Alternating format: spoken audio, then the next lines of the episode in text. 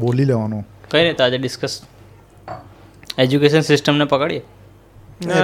Mix બધું લવારા કરીએ ને આપણે એજ્યુકેશન સિસ્ટમ ઉપર.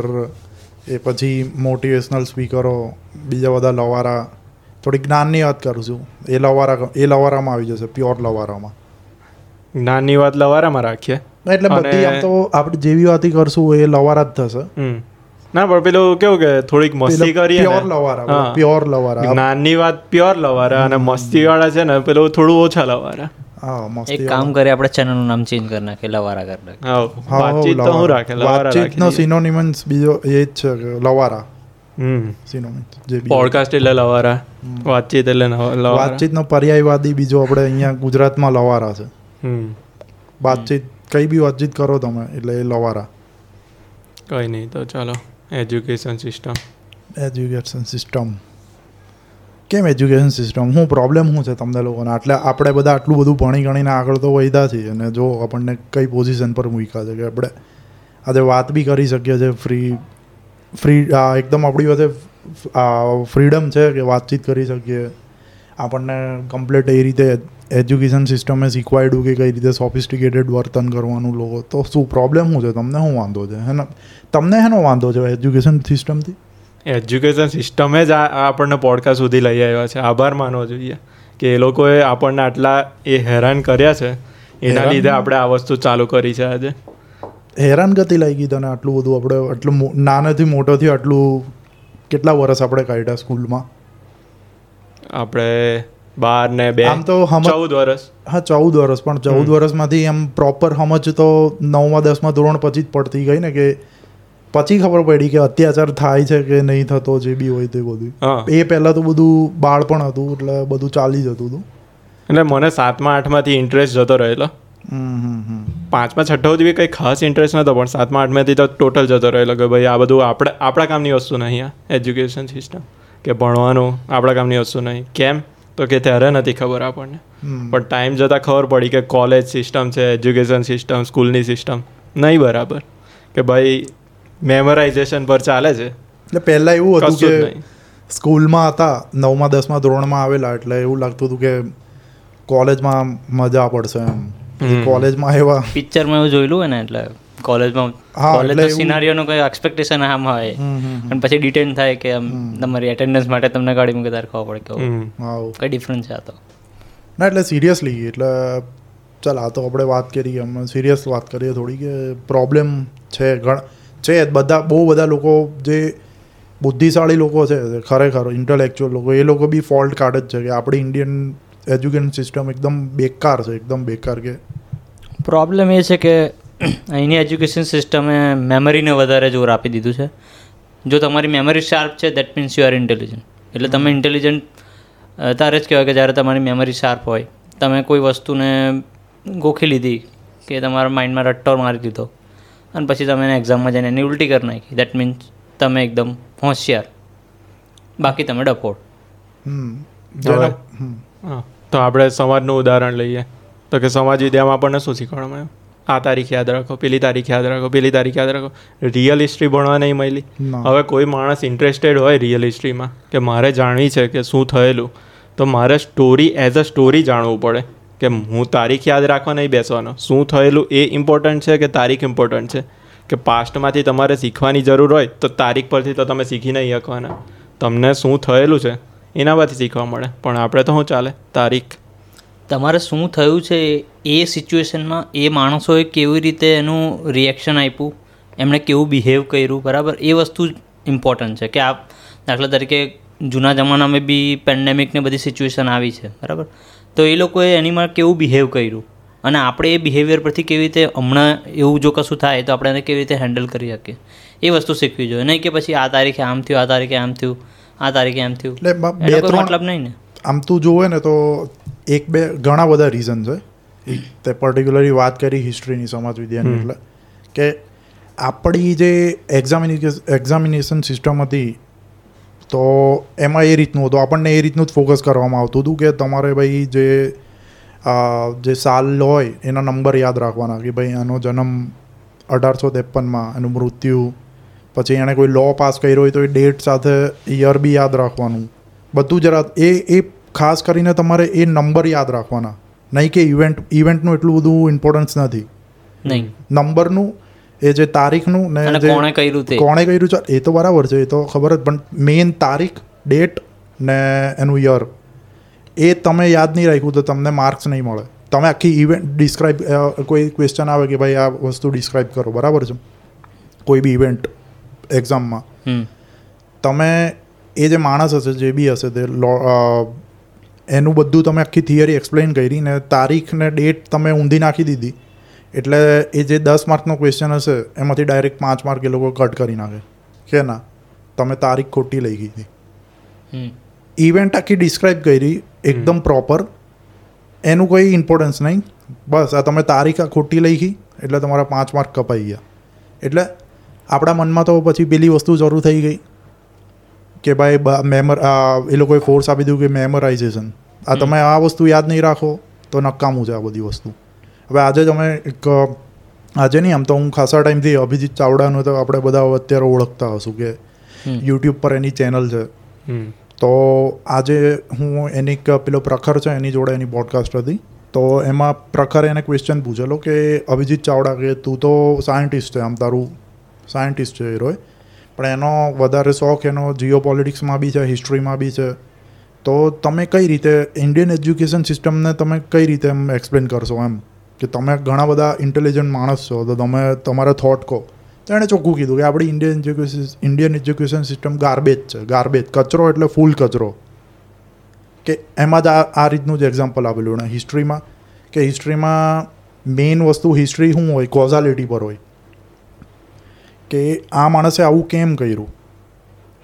કોઈ બી એ ફોર એક્ઝામ્પલ એ ગેંગીસ ખાનની વાત કરતો તો ચેંગીસ ખાન કે ગેંગીસ ખાન જે બી બોલવું હોય તમારે. તો ચેંગીસ ખાનને અત્યારે આપણે ચેંગીસ ખાનની વાત કરીએ એટલે આપણા મનમાં એક એનું પરસેપ્શન એ જ છે કે એ બહુ ક્રૂર ડિક્ટેક્ટર હતો. એણે બહુ જ બરબાદી કરી નાખી આખી પૃથ્વીની ને એ બધી. એવી હિસ્ટ્રી આપણને એવું જાણવા મળેલું છે એની વિશે. તો એવું એક્સપ્લેન કર્યું એણે કે ખરેખર વસ્તુ એ છે નહીં. ગેંગીસ ખાન કરતાં બી ખતરનાક જે ક્રૂર બીજા એમ્પાયરમાં રાજાઓ હતા એ બધા એલેક્ઝાન્ડર છે. પછી બીજા બધા મુગલ એમ્પાયરના રાજા હતો એ બધા છે. ટર્કીશ રાજાઓ એ લોકો એની કરતાં ખતરનાક હતા પણ આપણને અત્યાર સુધી એવું જ જાણવા મળ્યું છે કે જેંગીસ ખાન છે એ દુનિયાનો સૌથી ક્રૂર હતો માણસ એમ. કે હિસ્ટ્રી બી બાયસ કરીને આપણને પીરસવામાં આવેલી છે અને આપણે માની લીધું છે.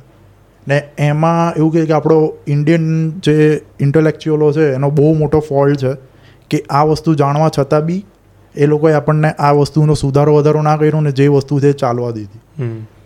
આ એક પહેલી વસ્તુ એ કે હિસ્ટ્રી બાયસ છે. આપણે જેવી હિસ્ટ્રી ભણ્યા છે એ પચાસથી સાઠ ટકા બાયસ્ડ હિસ્ટ્રી છે. કે જે અંગ્રેજો આપણને સિસ્ટમ સેટ કરીને ગયા બરાબર કોલોનાઇઝ કરીને. પછી આપણે આઝાદ થયા તો બી કોઈ એજ્યુકેશન સિસ્ટમમાં તો કોઈ ફેરફાર ડિફરન્સ કર્યો જ નહીં. જે વસ્તુ હતી એ બસ એ ચાલવા દીધી. એટલે આપણે જે ભણ્યા હિસ્ટ્રી એ શું ભણ્યા આપણે? કે આપણે ખાલી ચાર પાંચ રાજાઓના નામ જાણી લીધા. એ બસ નામ જાણ્યા અને કંઈ થોડીક નાની મોટી ઇવેન્ટ કરી હશે એની વિશે જાણી લીધું. બીજું બહુ ડિટેલમાં નહીં.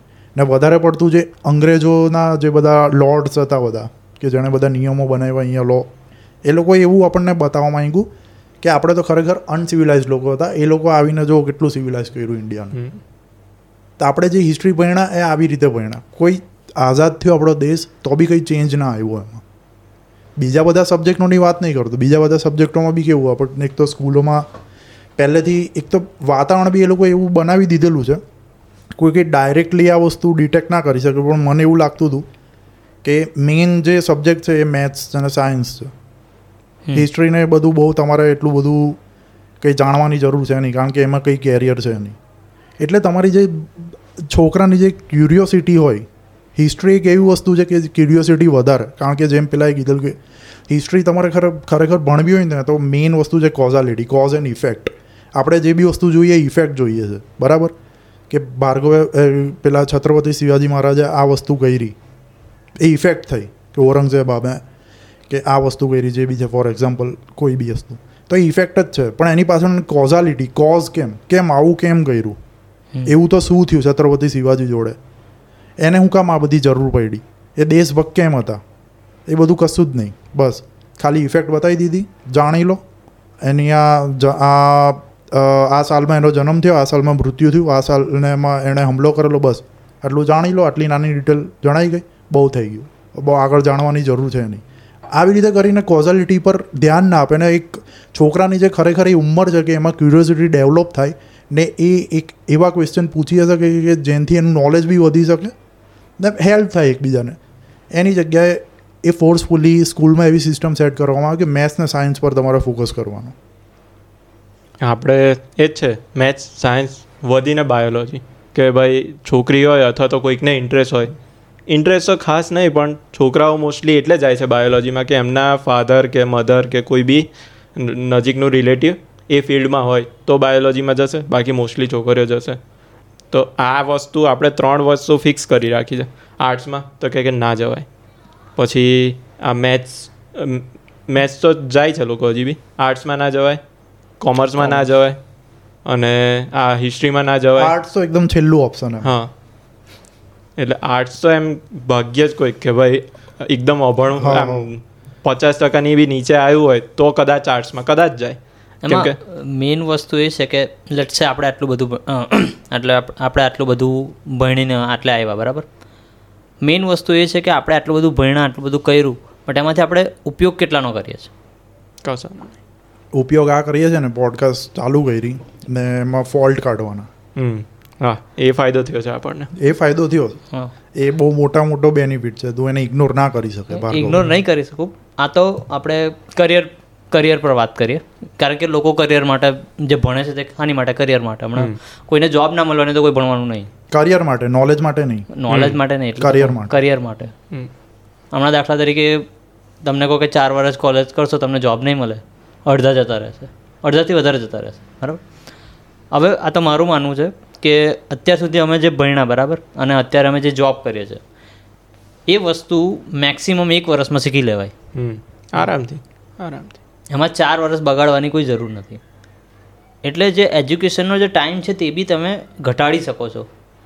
અને બીજું વસ્તુ કે દરેક છોકરાનું પોતાનું એક અલગ ટેલેન્ટ હોય. બરાબર? કોઈને સાયન્સ ગમતું હોય, કોઈને મેથ્સ ગમતું હોય, કોઈને સમાજ વિદ્યા કે હિસ્ટ્રી કે નાગરિક શાસ્ત્રમાં રસ હોય, બરાબર?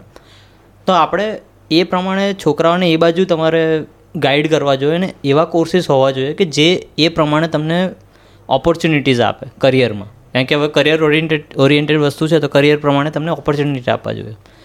હવે થાય છે એવું કે બધાને આ લોકો એક જ ત્રાજવે ત્રાજવે પર તોલે છે કે આ એટલે પછી બધાને એક જ ત્રાજવે તોલે કે આ, આને દાખલા તરીકે મને ભૂગોળ ગમે છે અને બીજા કોઈ છોકરાને મેથ્સ ગમે છે. તો અમારી કમ્પેરિઝન શાંતિ થશે કે મેથ્સમાં પેલાના માર્ક કેટલા આવ્યા અને મારા માર્ક કેટલા આવ્યા.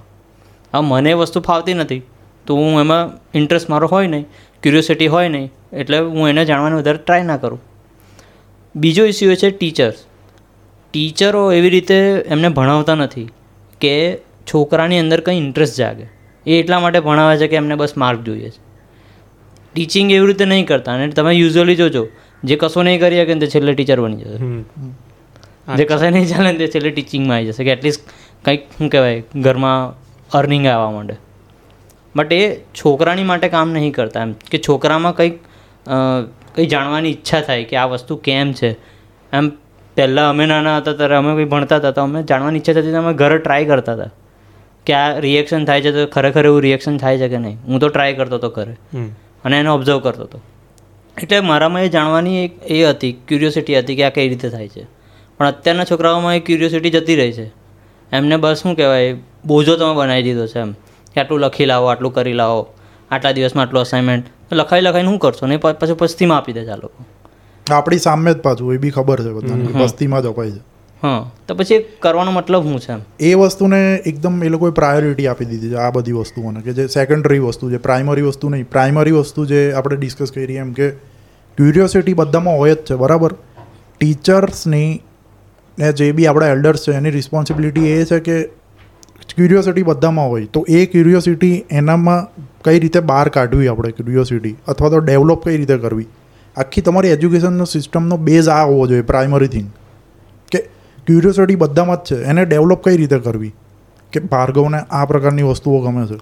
એટલે મેથ્સમાં કે સાયન્સમાં આ પર્ટિક્યુલર આ બધી સબ્જેક્ટમાં ઇન્ટરેસ્ટ છે.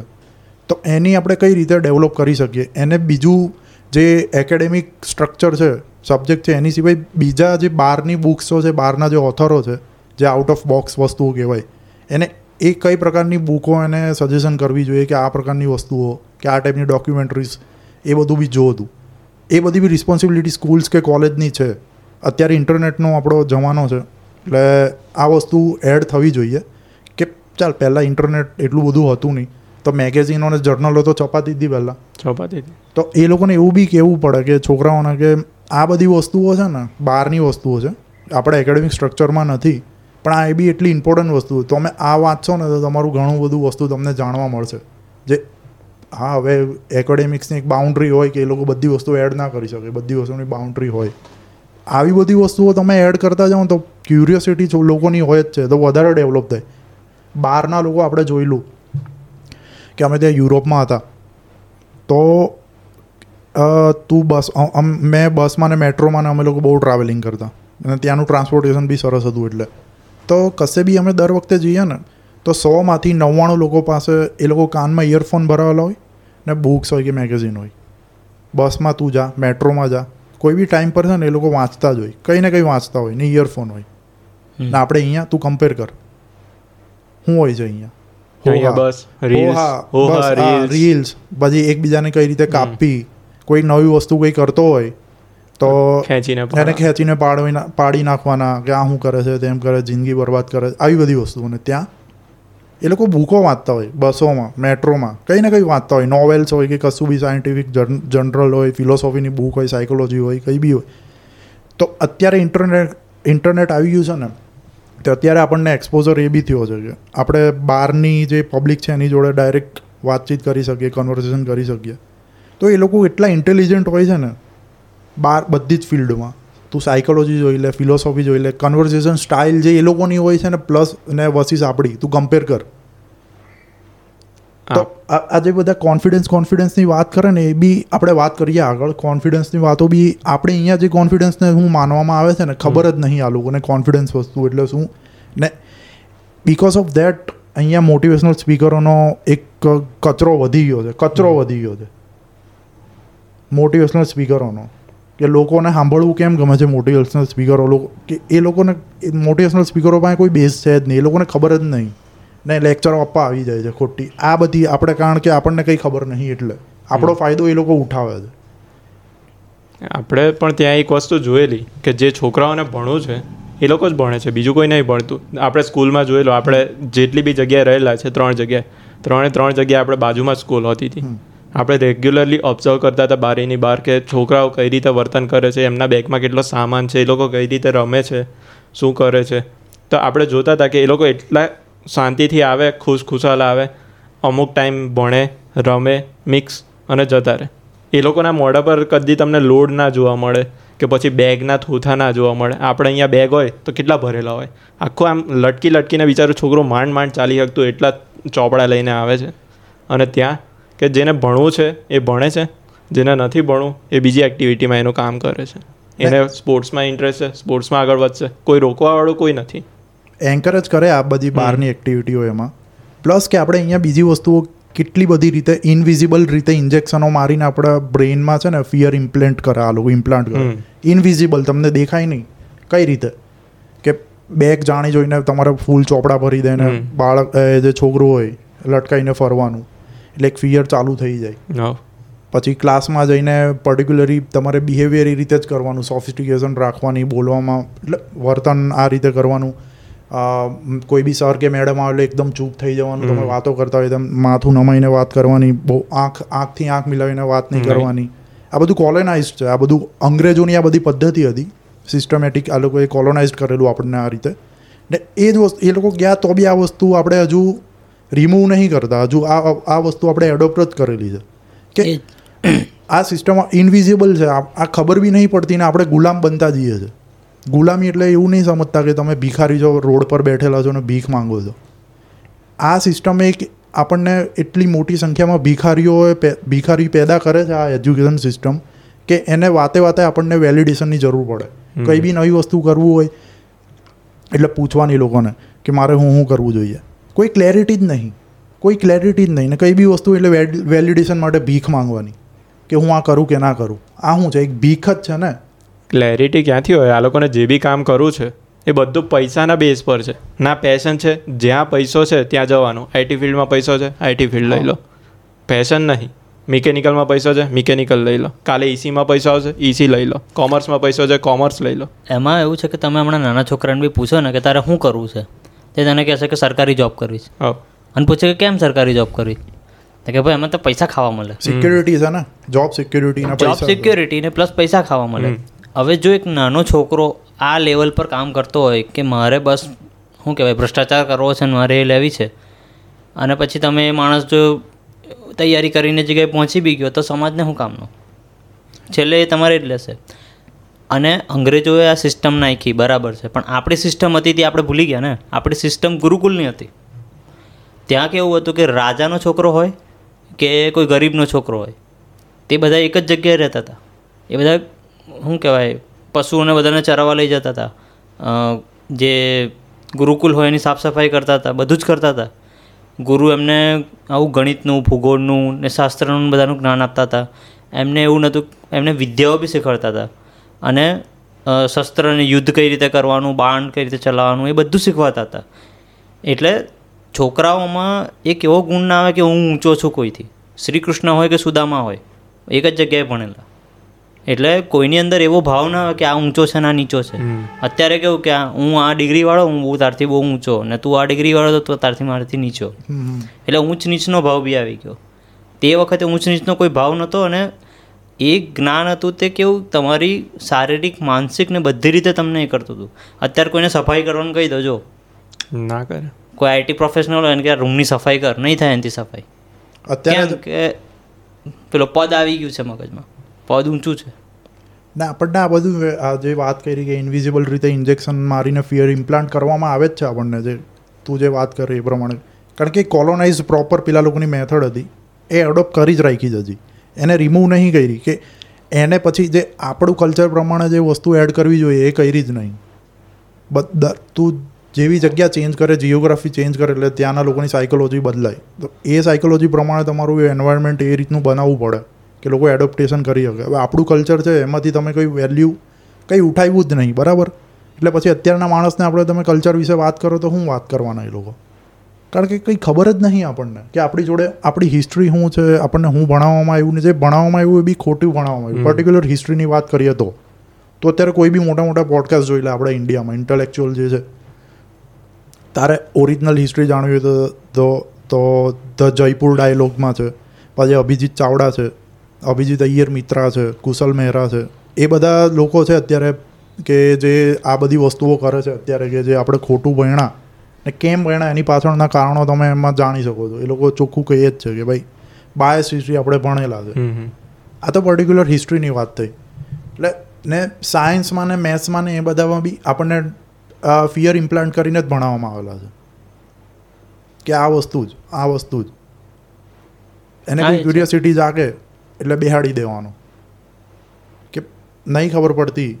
બરાબર છે? તો છેલ્લે એ ટ્રાય તો એક બે એક બે વખત ટ્રાય કરે એને સમજાવવાનો. પછી છોડી દે. પછી એને એક બિરુદ આપી દે કે તું ડોબા જેવો છે. તું આ અહીંથી ચાલુ થઈ જાય. ડોબા જેવો છે. એટલે આપણે તો નાના હોઈએ એટલે માની લઈએ. એટલે આપણામાં એક પેલી વસ્તુ ચાલુ થઈ ગઈ છે આપણા મગજમાં. કે ભાઈ આપણા કામની વસ્તુ નહીં આ. આપણે અત્યારે જે બોલીએ છીએ ને કે મને આમાં ઇન્ટરેસ્ટ નહીં. આ બધી વસ્તુઓ આ બધા ડીપ રીઝન છે. કે એ લોકોએ આપણા મગજમાં આ વસ્તુ ચાલુ કરી દીધી કે તું તો ડોબા જેવો છે. આપણે- તું વિચાર એક એન્વાયરમેન્ટ કે એક ક્લાસમાં સો છોકરાઓ હોય બરાબર છે? બધા મિક્સ હોય છોકરા છોકરીઓ બધા હોય. ને સો છોકરાઓની વચ્ચે એને આવું બધું કહેવામાં આવે કે તું ડોબા જેવો છે તું આવો છે તું ડફોળ છે. ને એમાં છો જેન્ડર તું મેલ જેન્ડર હોય તો ફિમેલ જેન્ડરની સરોમાં હોય જ છે ને. અપોઝિટ એ બી એ લોકોને બી હોય ફિમેલમાં કેટલી બધી વસ્તુઓ છે કે ઇમ્પેક્ટ કરે આપણને. પણ આ બધી વસ્તુઓ અહીંયા મજાકમાં લઈ લેવામાં આવે. હે હે હે. કે એવું તો થયા કરે એડોપ્ટ કરી લેવાનું. ટાઈમ પ્રમાણે ચાલી ચાલવાનું બહુ તમારે રેબેલ નહીં કરવાનું બહુ. ટીચરની સામે બહુ બોલવાનું. આપણે તો સામે બોલતા બી નહોતા.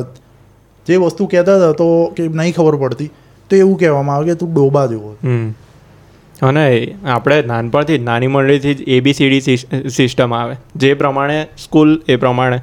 હવે જો દોઢસોનો ક્લાસ હોય તો ત્રણ ક્લાસ પાડી દે એ બી સી કે સીમાં તો કે ડફોડને નાખો. બીમાં તો કે મિડલને નાખો. એમાં તો કે કે હોશિયારને નાખો. અને કારણ પૂછીએ તો કે કે એ વાળા હોશિયાર છે. તે એ લોકોને એમની સ્પીડે ભણાવવાનું બી વાળાને એમની ને સી વાળાને એમની. પણ તમે બધાને મિક્સ રાખો તો એ એ વાળો છે એની પાસેથી સી વાળો શીખી શકે ને? કે ભાઈ પેલો સી વાળો છે એને કહેવાનું કે તું આની પાસેથી શીખ કે કશું હળી મળીને હવે સી વાળા જે આખો ક્લાસ ભેગો થાય તો એ જે ધીરા લોકો છે એનો ક્લાસ છે. તે એ લોકોને તો મૂળ ત્યાંથી જ બધું મૂળ મરી જાય કે આપણે તો હવે કે આવી રીતે કાઢી જ મૂક્યા છે તો આપણે તો મસ્તી જ કરવાના છે. આપણે શું કરવાનું એમ કે? આ ક્લાસ સિસ્ટમ બી એક અંગ્રેજોએ અથવા તો વેસ્ટર્ન કલ્ચર જે બી કહી દો તમે કોલોનાઇઝ જ છે કે એટલે મારો ક્વેશ્ચન એ જ છે કે આ લોકો આટલી ઇન્ફોર્મેશન કેમ નાખે છે? જે વસ્તુ દાખલા તરીકે તમારા ફોનમાં હવે દાખલા તરીકે જે માણસ ગણતરી કરી કરી કરીને મરી ગયો અને પછી એને ખબર પડે કે આ કેલ્ક્યુલેટર નામનું વસ્તુ છે એનાથી બે સેકન્ડમાં ગણતરી આવડી જાય. તે જાણે તારે એને એવું કેવું થાય કે આ યાર કેલ્ક્યુલેટર હતું તો મારી પાસે આટલી બધી મહેનત કેમ કરાવી બરાબર? અત્યારે તમારી પાસે ઇન્ટરનેટ છે પહેલાં નહોતું. અત્યારે તમારી પાસે ઇન્ટરનેટ છે તમે ગમે તે વસ્તુ હોય તે તમે ગમે તે શોધી નાખો છો. તો તમારું મગજને એ ઢગલાને સ્ટોર કરવાનું કઈ યુઝ કરો તમે? એ તમે ડાયરેક્ટલી બીજું કરી શકો. તમારું મગજ બીજા કશામાં નાખો એટલા માટે આ વસ્તુ બનાવવામાં આવી છે ઇન્ટરનેટ ટોટલી ગાર્બેજ સિસ્ટમ છે આપણી. હજુ બી અત્યારે બી તું જોશે ને મેમરાઇઝેશન જ છે.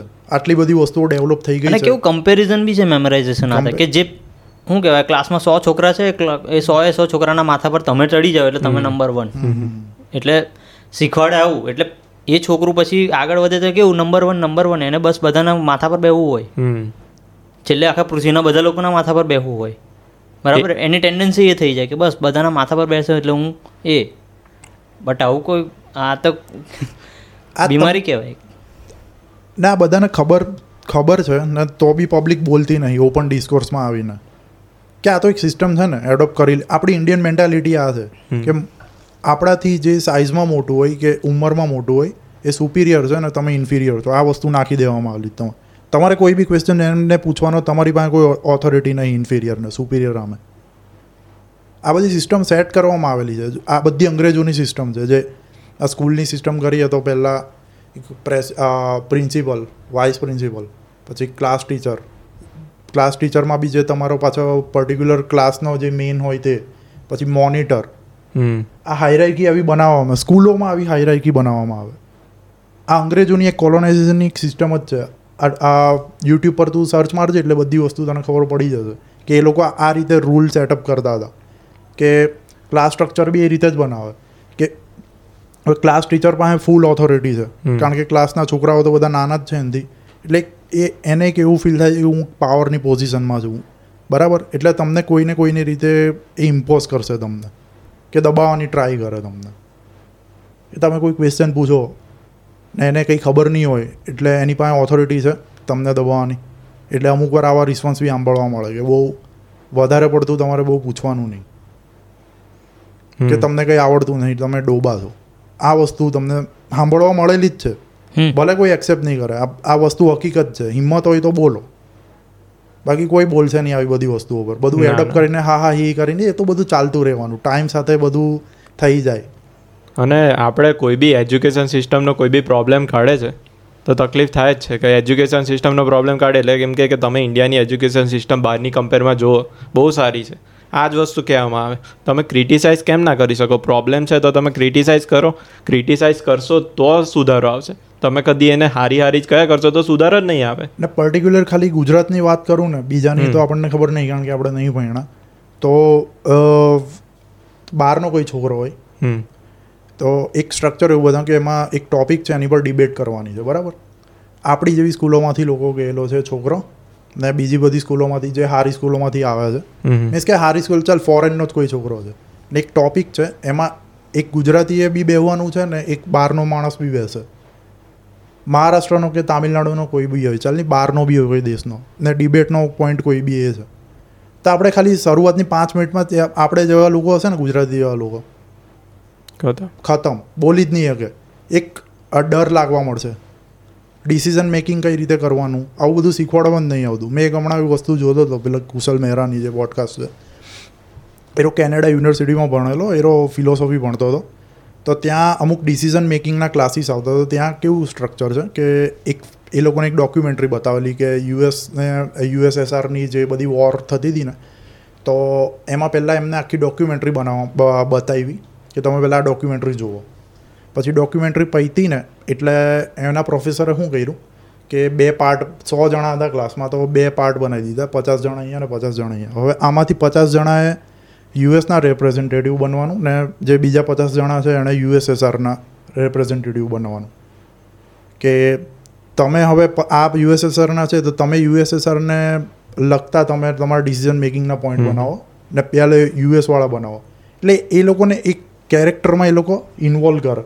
કે હવે- તમે માનો કે તમે યુએસના ચીફ મેનેજર છો કે ડિફેન્સ મેનેજર છો તમારે યુએસને કઈ રીતે બેનિફિટ થાય એ પ્રકારની ડિસિઝન મેકિંગની પ્રોસિજર કરાવો.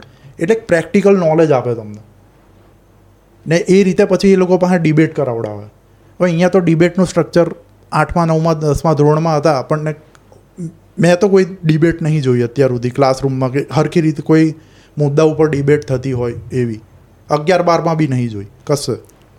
ડિબેટનો સવાલ જ નહીં આવતો. એટલે ડિસિઝન મેકિંગ પછી આપણે વાતો કરીએ અહીંયા ઇન્ટરવ્યૂમાં જઈએ પછી મોટા થઈને. તો પાછા આપણી પાસેથી એક્સપેક્ટ એવું કરે પેલા જે એ કંપનીના એચઆરને બધા હોય કે આ લોકો આમાં કોઈ ડિસિઝન મેકિંગ છે જ નહીં. ત્યાં ગ્રુપ ડિસ્કશનનો એક એક રાઉન્ડ હોય. જીડીનો રાઉન્ડ હોય. ને પછી એ લોકો એવું કે આમાં કોઈ ડિસિઝન મેકિંગ જેવી સ્કિલ છે જ નહીં. તો ક્યાંથી હોય? તમને ખબર છે કે બધા આ જ સ્કૂલોમાંથી ભણીને આવેલા છે ને ત્યાં હું ચાલે છે બધાને ખબર છે. ઇન્ટરવ્યૂ આપવા જાય છે એકબીજા વાતો કરે જ છે કે ભાઈ બધા ડબ્બા લોકો હોય છે આપણે બધા જે બી છે તે. આપણે બી એવા જ છે. કે એનામાં કોઈ કોન્ફિડન્સ નહીં કોન્ફિડન્સ નહીં એનામાં કોઈ ડિસિઝન મેકિંગની સ્કિલ નહીં એને કોઈ મુદ્દો આપવામાં આવે છે તરત ગભરાઈ જાય છે. તો આપણને એક ભિખારી બનાવે છે કેદી બનાવે છે એક ગુલામ બનાવે છે આ એજ્યુકેશન સિસ્ટમ કે જે ખુલ્લેથી બહાર સોસાયટીમાં આવીને જે સાચી વસ્તુ છે એ બી નહીં બોલવાની તમારે. એ બી તમારી અંદરથી આ પતાવી દીધી છે આ વસ્તુ. ને કોઈ બોલે તો એનો મજાક બનાવવાનો. હે હે, હા એ આવું તો બધું ચાલ્યા કરે. અપનાવી લેવાનું. ટાઈમ જોડે બધું સરખું થઈ જાય. આવું બધું તમને સાંભળવા મળે. ને આવી વસ્તુ કરીએ તો આ લવારા કરો છો તમે. અને બીજું વસ્તુ જુઓ કે જે એજ્યુકેશન સિસ્ટમ છે બરાબર? અને તમારી જોબની સિસ્ટમ છે સેમ જ છે હાયરાર્કી સેમ સેમ અહીંયા તમારી પાસે હોમવર્ક માંગશે અહીંયા પ્રોજેક્ટ માંગશે. ત્યાં બી હાયરાર્કી ઉપરથી ત્યાંથી પ્રિન્સિપલ કહેશે ટીચરને કહેશે ટીચર અને સુપરવાઇઝરને ત્યાંથી આપણા ક્લાસ ટીચરને અને પછી આપણા સ્ટુડન્ટ પાસે કામ કરાવશે. સિમિલરલી અહીંયા ઉપરથી તમારા હાયરાર્કી કહેશે. એટલે નીચે પ્રેશર આપશે નીચે પ્રેશર આપશે એટલે એ નીચે પ્રેશરને મેઇન એમ્પ્લોય પર પ્રેશર આવશે. અને પછી કે અમારા એમ્પ્લોય સ્ટ્રેસમાં છે ખબર નહીં કેમ. અને કંપનીવાળાને જીડીનું કામ શું છે? આપણને કોઈ ડિસિઝન મેકિંગ લેવા દે છે? એક બી ડિસિઝન આપણને લેવા દે છે. ઉપરથી જે આવે એ જ તમારે ફોલો કરવાનું છે. ઇવન તમે સજેશન બી નહીં આપી શકતા. એચઆર કહે છે આવીને કે ના ના તમે તો ઓપનલી તમે સજેશન આપો અથવા તો એનોનિમસલી આપવું હોય તો બી આપો. અમે એને એક્સેપ્ટ કરશું. અને જેવું સજેશન આપો ને એટલે તરત ઓફેન્ડ ઓફેન્ડ થઈને કહે છે કે ભાઈ મીટિંગ બેસાડો. મીટિંગ બેસાડશે ને આપણને ઇન્ડાયરેક્ટલી સંભળાવશે.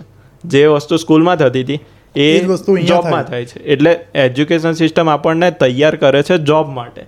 જે વસ્તુ અંગ્રેજો મૂકીને ગયેલા છે અને અત્યારે શું કરે છે? આઈઆઈટીમાંથી બધા અહીંયાથી ભાઈ ભણેલા ગણેલા જ લઈ જાય છે ને?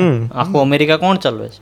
આ બધા એમ્પ્લોય અને કાલે જ આપણે જોતા હતા ને કે આઈઆઈટીમાંથી આપણે પેટર્ન થવી જોઈએ જેટલી એટલી નહીં થતી. આઈઆઈટી વાળા બી છેલ્લે જોબ કરે એટલે એરો અભિજીત ચાવડા જ બોલેલો કે આ ખરેખર આપણી ત્યાંની આઈઆઈટીમાં બી એરો બહુ વિઝિટો કરે છે લેક્ચર આપવા છે તો. આઈઆઈટીમાં હું જાઉં છું ને એ મીન્સ કે એ કહેતો હતો તો ત્યાં એકદમ એ લોકોએ બહુ જ એક્સપેન્સ કર્યો હોય ફર્નિચર બનાવવામાં પછી લાખો ડોલરો એ લોકોએ સ્પેન્ડ કર્યા હોય કે સારા સારા ટોયલેટ બનાવવાના એમાં. અને લેબમાં જાય ને તો એ જ બધું બાબા આદમના જમાનું આઈઆઈટીની વાત કરતો હતો તો આપણે જે આઈઆઈટી આઈઆઈટી કરીએ છીએ ત્યાં બી આ જ વસ્તુ છે. કે જે દેખાડો કરો પ્રોપર દેખાડો કરો. દેખાડા કરવાની વસ્તુ છે એમાં ફૂલ પૈસો નાખો તમે. ને જઈ ખરેખર નોલેજ ગ્રાફ્સ કરવાનું છે એ વસ્તુમાં બધું ચાલે. તો ચાલી જાય ને હવે. તો ને પાછું ચાલી જાય ને પાછું એ વસ્તુને જે એકદમ ઓબ્સેલિટ વસ્તુ હોય કે એકદમ જમાનાથી બરબાદ થઈ ગઈ છે અને કોઈ અત્યારે આ ટાઈમ પ્રમાણે વસ્તુ નહીં ને એને ઓબ્સોલિટ વસ્તુ બાબા આદમની જ ગઈ તો એને એવું પાછા રીતે રિપ્રેઝેન્ટ કરે કે આ જુગાડ છે. ને જુગાડને પાછા આપણે પ્રાઉડલી લઈએ કે ઇન્ડિયન લોકો તો જુગાડું હોય. આપણે લોકો તો બહુ જુગાડું. ને આ જુગાડું વસ્તુને આપણે પ્રાઉડલી લઈએ. ફોરેનર લોકો તો કોઈ જુગાડું નહીં. જુગાડું હોવું ખરેખર જો સ્ટાર્ટઅપ ઇન્ડસ્ટ્રીમાં કુનાલ શાહ છે, પછી આ ઝેરોથાવાળા છે ને બધા આ રાજ મેં સાંભળેલું કે આપણે લોકો છે ને આ જુગાડું હોવામાં એક પ્રાઉડ ફીલ કરીએ છીએ કે આપણને શરમ આવી જોઈએ આ વસ્તુ પર. કે તમારી એટલી કેપેસિટી નહીં, તમારી એટલી વિચારવાની એટલી શક્તિ જ નહીં કે કોઈ ક્વોલિટીવાળી પ્રોડક્ટ ડેવલપ કરી શકીએ. એ નહીં કરી શકતા ને એટલે રિપ્લેસ કરી દેવાની આવી બધી વસ્તુ જોડે. અને પાછા કે ઇન્ડિયન લોકો તો આપણે જુગાડું હોઈએ. કે આપણને આ વસ્તુ પર શરમ આવી જોઈએ પણ શરમના શરમને બદલે પ્રાઉડ ફીલ કરો. આપણે અત્યારે કોઈ બી ઇલેક્ટ્રોનિક આઇટમ લઈ લઈએ. ઇન્ડિયાની કેટલી ઇલેક્ટ્રોનિક આઇટમ છે જે આપણે વાપરી શકીએ? આ માઇક તો કે કે જર્મનીનું. ફોન તો કે કે કોરિયાના ચાઇનાના કે અમેરિકાના. આપણું શું છે? આટલો પ્રાઉડ કરો છો તમે એજ્યુકેશન સિસ્ટમ પર કે કોઈ બી પર આઈઆઈટી પર આટલો પ્રાઉડ કરો છો? કેમ નહીં આપણી પાસે? રમકડું નહીં બને એ બી ચાઇના આ વસ્તુ તો કે કે આ બી બહારની ચાઇનાની. આ વસ્તુ કે આપણી વસ્તુ જ શું છે? તું તારા તું તારા ઘરમાં ઘૂસ. બરાબર? જેવો ઘરમાં ઘૂસે એટલે ટેલિવિઝન બહારનું હોય. જાપાનનું હોય કે એનું હોય. ફ્રીજ સેમસંગ એલજી જે બી હોય કોરી કંપની છે. કોરિયા એસી લોયડ પછી બીજી સેમસંગ એલજી ક્યાંની કંપની ડેક ડેકિન મિત્સુબીસી બરાબર? બહારના બધા. લાઇટ બલ્બ જે છે હવે તો જો કે ઓર્પેટને બધું આપણી થોડી પણ જે. મેઇન કન્ઝપ્શન કરીએ છે આપણે જે એસી ફ્રીજ ટીવી બધું જ તમારા ઘરમાં આપણા ઘરમાં એંસી ટકા વસ્તુ બહારની જ છે ને બધી. હમ. આપણી વસ્તુ કઈ છે? કશી નહીં. કારણ કે અહીંયા આપણે એ એવું કહે છે કે આપણે વિશ્વગુરુ બનવાની રેસમાં જઈ રહ્યા છે આમ તો પેલા રાજીવ મલોત્રાને બધા એવું કહે છે આપણે વિશ્વગુરુ નહીં પણ વિશ્વકુલીમાં તો છે આપણે એ માનવું પડે મારે. ચોખ્ખું કહે છે. વિશ્વ કુલીમાં જ જઈ રહ્યા છે. આપણે, આપણને એવું લાગે છે કે આઈટી ફિલ્ડમાં બી અત્યારે ઇન્ડસ્ટ્રીયલ ફોર પોઈન્ટ ઓ કહેવાય અત્યારે. કે જેવું પહેલું ઇન્ડસ્ટ્રીયલ રેવોલ્યુશન આવેલું બ્રિટનમાં, બરાબર? ઇન્ડસ્ટ્રીયલ રેવોલ્યુશન આવ્યું એટલે એ લોકોએ બધી ફેક્ટરી મશીનરી બધું ઇન્સ્ટોલ કર્યું ને એને ચલાવવા માટે માણસોની જરૂર પડી એટલે બ્રિટિશ એ લોકોએ ઈસ્ટ ઇન્ડિયા કંપનીને એવી બધી, ઘણી બધી કંપની બનાવી ને એ લોકો બધે દુનિયામાં ગયા ને ત્યાંથી બધું કોલોની કોલોનાઇઝ કરી બધી આ બધા દેશોને ત્યાંથી પછી માણસો લાવીને ઇંગ્લેન્ડમાં લાવતા એ ફેક્ટરી ચલાવવા માટે ને પછી ત્યાં બધું પ્રોડક્શન કરીને પાછો એ જ સામાન અહીંયા બધે વેચવાનો. એ રીતે ઇન્ડસ્ટ્રીયલ રેવોલ્યુશન ચાલુ કરેલું જ્યારે ડચ લોકો અને ઇંગ્લિશ લોકો આગળ હતા. હવે અત્યારે એ ઇન્ડસ્ટ્રીયલ રેવોલ્યુશન કહેવાય છે આઈટીના બેસ પર કે જે હવે ઇન્ડસ્ટ્રીયલ રેવોલ્યુશન આવશે એ ડેટાના બેસ પર આઈટીના બેસ પર. તો અત્યારે એમાં સૌથી આગળ ચાઇના છે. ચાઇના રશિયા બી છે. રશિયા બી છે પણ યુએસ કરતાં બી આગળ અત્યારે હવે ચાઇના નીકળી ગયું છે. ને આપણે એવું આપણે લોકો એવું માનીએ છીએ ઘણા બધા ઇન્ડિયન લોકો કે આપણે ઇન્ડિયા બી બહુ આગળ છે આ ફિલ્ડમાં. કેમ કે આપણે અહીંયા સોફ્ટવેર એન્જિનિયરોને બધું વધારે છે. તો એરો એવું દાવું કરતો હતો જે રાજીવ મલોત્રા છે કે ખરેખર આ વસ્તુમાં કેવું છે કે ઇન્ટેલેક્ચ્યુઅલ પ્રોપર્ટી બનાવવી પડે આપણે એમ. જો આગળ વધવું હોય તો જે ચાઇના કરે છે જાપાન કરે છે યુએસ કરે છે ને આપણા લોકો શું કરે છે ઇન્ટેલેક્ચ્યુઅલ પ્રોપર્ટી નહીં બનાવતા. પેલું સર્વિસિંગ બેઝ કામ કરે છે. કે બીપીઓ છે આ બધી વસ્તુઓ અહીંથી જાય છે. અને આપણે આપણને એવું એક ફોલ્ટ પરસેપ્શન એવું આપવામાં આવે છે આપણને કે આપણે વિશ્વ કુલી જઈએ. આપણે વિશ્વ વિશ્વગુરુ બનીએ છીએ. વિશ્વગુરુ નહીં આપણે કુલી જ બનીએ છીએ. હવે જો અમેરિકાની લઈ લઈએ તો આપણે અમેરિકાનું સર્ચ એન્જિન છે. ચાઇના પાસે સર્ચ એન્જિન છે. એ બધી ઇન્ટેલેક્ચ્યુઅલ પ્રોપર્ટી થઈ ગઈ હા. આપણી પાસે સર્ચ એન્જિન છે પણ ફેમસ નહીં. એ જ. ફાયદો શું? આટલા આટલા ભણતરમાંથી લોકો નીકળે છે, આઈઆઈટીમાંથી નીકળે છે, એમઆઈટી છે આપણે મલ્ટિપલ તો કેમ નથી આપણી પાસે? સર્ચ એન્જિન એક તો હોવું જોઈએ ને, કે ભાઈ કોઈ બી આપણે, કશું બી થયું કે કોઈ બી પ્રોબ્લેમ થયો ચાઇના સાથે કે અમેરિકા સાથે, તો આપણે વાપરશું શું? આપણું સર્ચ એન્જિન ફેમસ નથી, તો ઓબ્વિયસ છે કે ઓપ્ટિમાઇઝ હોવાનું નથી. કોઈ મતલબ નહીં. જે બી leading edge cutting edge technology અત્યાર સુધીની કટિંગ એજ ટેકનોલોજીમાં ઇન્ડિયાનું કોન્ટ્રીબ્યુશન શું છે? જેટલી બી cutting leading edge cutting edge technology કે એ બધી બહારથી જ આવે છે ને. કારણ આપણે એવું નહીં કહેતા કે બધું કેમ બહારથી આપણે આપણે એનું ડીપ રીઝનની વાત કરીએ છીએ કે એ બધી એજ્યુકેશન સિસ્ટમ જ આપણી એની ભાંગલી તૂટલી છે બરાબર? કે જે કંઈ નવી વસ્તુ વિચારી જ નહીં શકે. હવે આજે મને હમણાં થોડાક દિવસ પહેલાં જ ખબર પડી કે મેથ્સ એક ફિલોસોફીનો ડિપાર્ટમેન્ટ કહેવાય એમ. કે મેથ્સ વસ્તુ શું છે? આપણે લોકો શું માનીએ છીએ મેથ્સ એટલે પ્લસ માઇનસ મલ્ટિપ્લિકેશન બહુ બધું ઇન્ટિગ્રેશન ને ડિફરન્ટ ઇન્ટિગ્રેશન ડિફરન્શિએશન હા એ બધું બહુ ઇમ્પોર્ટન્ટ વસ્તુ છે. બહુ જ ઇમ્પોર્ટન્ટ વસ્તુ છે ઇન્ટિગ્રેશન ડિફરન્શિએશન એન્જિનિયરિંગ માટે. પણ કોઈ બી વસ્તુ ભણાવે ને તો એનું પાછળનો એક એસેન્સ હોય. તો ફિલોસોફીમાં એવું કહેવાય છે કે આ મેથ્સ છે ને એક લેંગ્વેજ છે એબ્સ્ટ્રેક્ટ લેંગ્વેજ છે એમ. કે તમે જુઓ કે નેચરમાં ઇઝીલી તમે perfect triangle perfect square perfect octagon જે બી છે, ષટકોણ, એ બધું ઇઝીલી આપણે જોઈ જ નહીં શકીએ. નેચરમાં એ વસ્તુ છે જ નહીં. પણ આપણા દિમાગમાં આ બધી વસ્તુઓ આવે છે એમ. આ એબસ્ટ્રેક્ટ વસ્તુ થઈ યુટોપિયન વસ્તુ થઈ. તો મેથ્સ એક એવી લેંગ્વેજ છે ને કે એને આપણે માણસો એ ડિઝાઇન કરી શકે છે.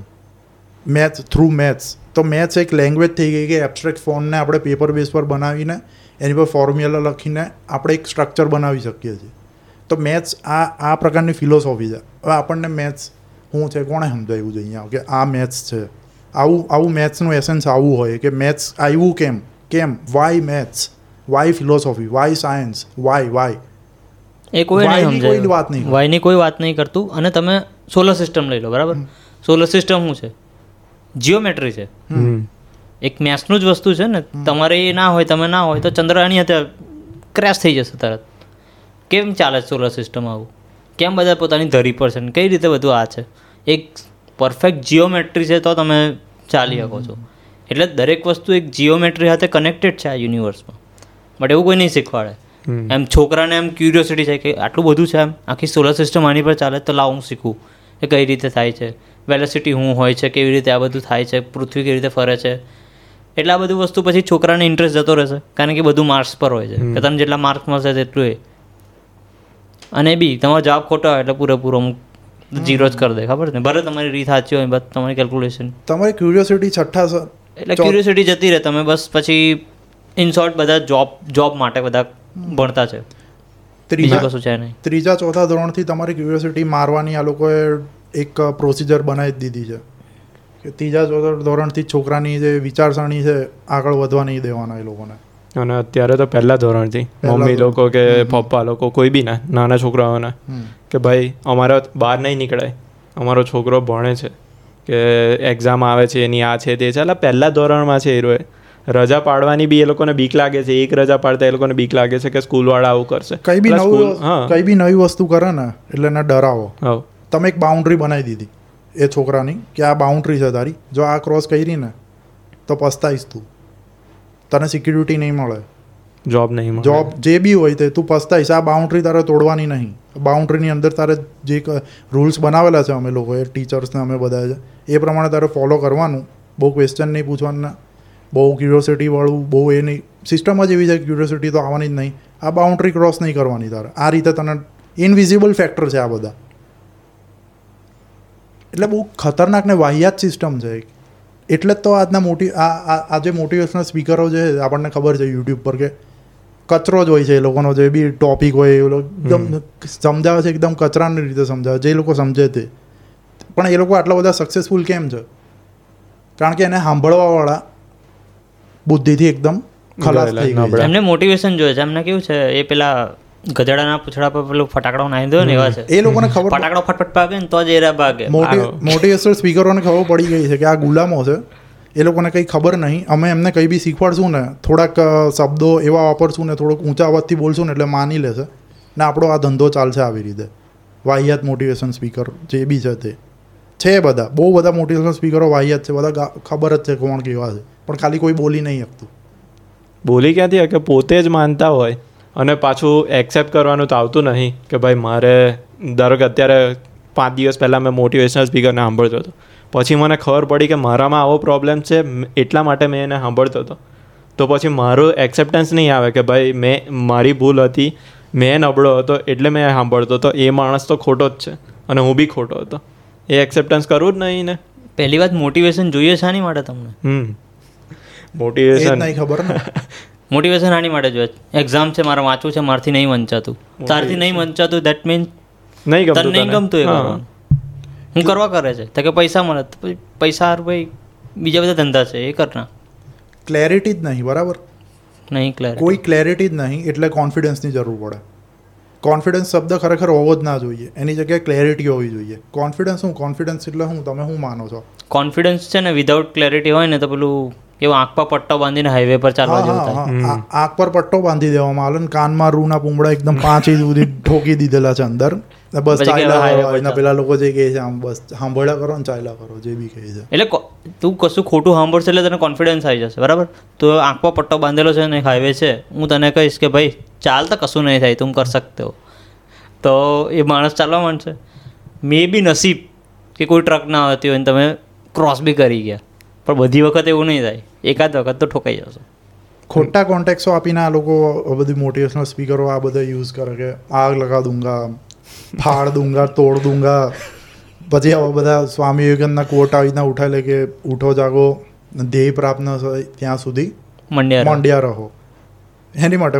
તમે ઓકે આ કોટ બી કયો? સ્વામી સ્વામી વિવેકાનંદનો કોટ એકદમ ખોટા કોન્ટેક્સમાં ઉપયોગ કરે છે આ લોકો. એ કોટ છે ઉપનિષદોનો. ઉપનિષદ ઉપનિષદ હું હશે તો ખબર જ નહીં હોય આપણને શું છે. ધ્યેય તો અમને સરકારી નોકરી છે બસ. ઉપનિષદ શું છે આપણે આ જે વર્ડ બોલીએ એટલે ખબર જ નહીં હોય કે આ શું છે ઉપનિષદ. એ તો ખબર જ નહીં હોય. ઉપનિષદનો મુદ્દો શું છે એ નહીં ખબર હોય. બરાબર? ના આમ આ આ બધી વસ્તુમાંથી આવા કોટ ઉઠા ઉઠાવી લેવાના ને એનો પર્પઝ શું? કે આ લોકોને માટે આ આંધળા લોકો ગુલામ લોકો છે એના આવા શબ્દો આપણે થોડા કહેવું એટલે એ લોકોમાં ઉત્સાહ આવી જશે અને દોડશે એ લોકો કામ. એટલે આપણું કામ થઈ જશે આમથી. કે એનો જે મેઇન ઉઠો જાગો એનો મેઇન એસેન્સ એ છે કે જ્યાં સુધી તમને તમારી જાણકારી નહીં પ્રાપ્ત થતી ને ત્યાં સુધી મંડારો. એ દી એની માટે મંડારો એમ. લિબ્રે તમે અહીંયા બંધા એ તો બધી જ્ઞાનની વાતો હવે લવારા ચાલુ થાય આપણે. પ્રોપર જે લવારા લાગવાના છે. કે આપણે લોકો એકદમ ઇગ્નોરન્ટ લોકો છે. તો આ બધા સ્ક્રિપ્ચર્સનો સ્ક્રિપ્ચર્સનો મુદ્દો એ છે કે તમે ઇગ્નોરન્ટ છો. પહેલાં તમારે એક્સેપ્ટ કરવાનું છે ને ઇગ્નોરન્સ આ સ્ક્રિપ્ચર્સ થ્રુ તમે તમે રિમૂવ થશે ને એક નોલેજ તરફ થશો એટલે તમે લિબરેટ થશો. તો ઉઠો જાગોનો મેઇન મુદ્દો આ છે કે જ્યાં સુધી તમને તમે કોણ છો એની જાણકારી પ્રાપ્ત નહીં થાય ને ત્યાં સુધી એ દિશામાં મંડા રહો. ને આ લોકો એનો યુઝ શું કરે છે? ગુલામ બના. ગુલામ ગુલામ મીન્સ કે આ એક મટીરિયલ ગોલ તમારો એમ. એ લોકોનો મટીરિયલ કન્ઝપ્શનની નીડ પૂરી થાય એની માટે યુઝ કરો એમ. કે જ્યાં સુધી આ વર્ષે તમે નક્કી કરો કે એ લોકોનો શરૂઆત આ રીતે થાય. હવે થોડા પ્રોપર લવારા કરીએ ને આપણે. કે તમે એવું નક્કી કરો કે તમારી પાસે કોઈ ગોલ નહીં ને એટલે તમે લોકો પર્ટિક્યુલર દિશામાં નહીં જઈ શકા જઈ શકતા કે સક્સેસ નહીં મળી, મેળવી શકતા. તો તમે એક કામ કરો, તમે એક નક્કી કરો કે આ વર્ષે મારે આ ઘર, આ પ્લોટ કે આ બીએમડબલ્યુ ગાડી કે જે બી છે એ લેવું જ છે, બરાબર? તો આ વસ્તુ તમને શું છે કે ઇનવિઝિબલ તરીકે તમને ફોર્સ આપશે ને તમને દોડાવશે. એટલે પછી આ એમ એમાં થોડા આગળ વધે એટલે આવા પછી ફાડ દૂંગા તોડ દૂંગા આગ લગા દૂંગા. પછી થોડા આગળ વધો એટલે આવા કોટ સ્વામી વિવેકાનંદના આવી રીતે વપરાણ ઉઠો જાગો ધ્યેય પ્રાપ્તિ ના થાય ત્યાં સુધી મંડા રહો એનો મેઇન મુદ્દો શું હતો કે કયો ધ્યેય? કે તમે તમારો જાણવાનો છે કે તમે કોણ છો. બરાબર? એ એકદમ આધ્યાત્મિક ધ્યેય થઈ ગયો ને અહીંયા આનો ઉપયોગ એની માટે કર્યો? તમારે મટીરિયલ માટે. એનો મુદ્દો જ અલગ છે કે એ સ્પિરિચ્યુઅલ વસ્તુ છે અને તમે આનો આવી રીતે ખોટી રીતે ઉપયોગ કર્યો. એટલે અત્યારે ધર્મનો બી મજાક બની ગયો. મોટિવેશનલ સ્પીકરો તમને ગુલામ બી બનાવી દીધા. તમને જે બી કહે છે તમે માની બી લીધું તમને થોડી વાર રહી તો થોડી વાર માટેનું પેલું ઇન્જેક્શન આપી દીધું એટલે નશો બી મળી ગયો. મજા બી આવી ગઈ કે ઓહો બહુ મજા આવી આજે કંઈ જાણવા મળ્યું. એટલે બધી રીતે બરબાદી બધી રીતે બરબાદી. તમને અત્યારની જનરેશનને એવું છે કે મેં મારી પાસે ખાવાનું છે કોઈની પાસે જમવાનું નથી એટલે હું સક્સેસફુલ છું. હું ખુશ છું. એમની ખુશીનો વસ્તુ આ જ છે. કે મારી પાસે એક મોટી કાર છે અને પેલા પાસે એક સાયકલ છે. એટલે હું ખુશ છું. મારો પહેલો નંબર આવ્યો છે પહેલાનો બીજો નંબર આવ્યો છે એટલે હું ખુશ છું.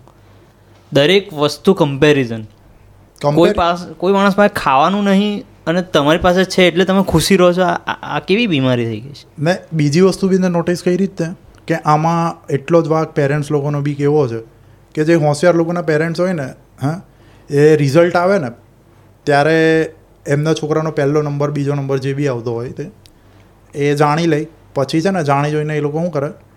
પેંડા ને એવું બધું ખરીદી લે ને બધાની ઘરે જાણી જોઈને ફરે કે આવું આવ્યું મારા છોકરાનું. તમારે શું છે?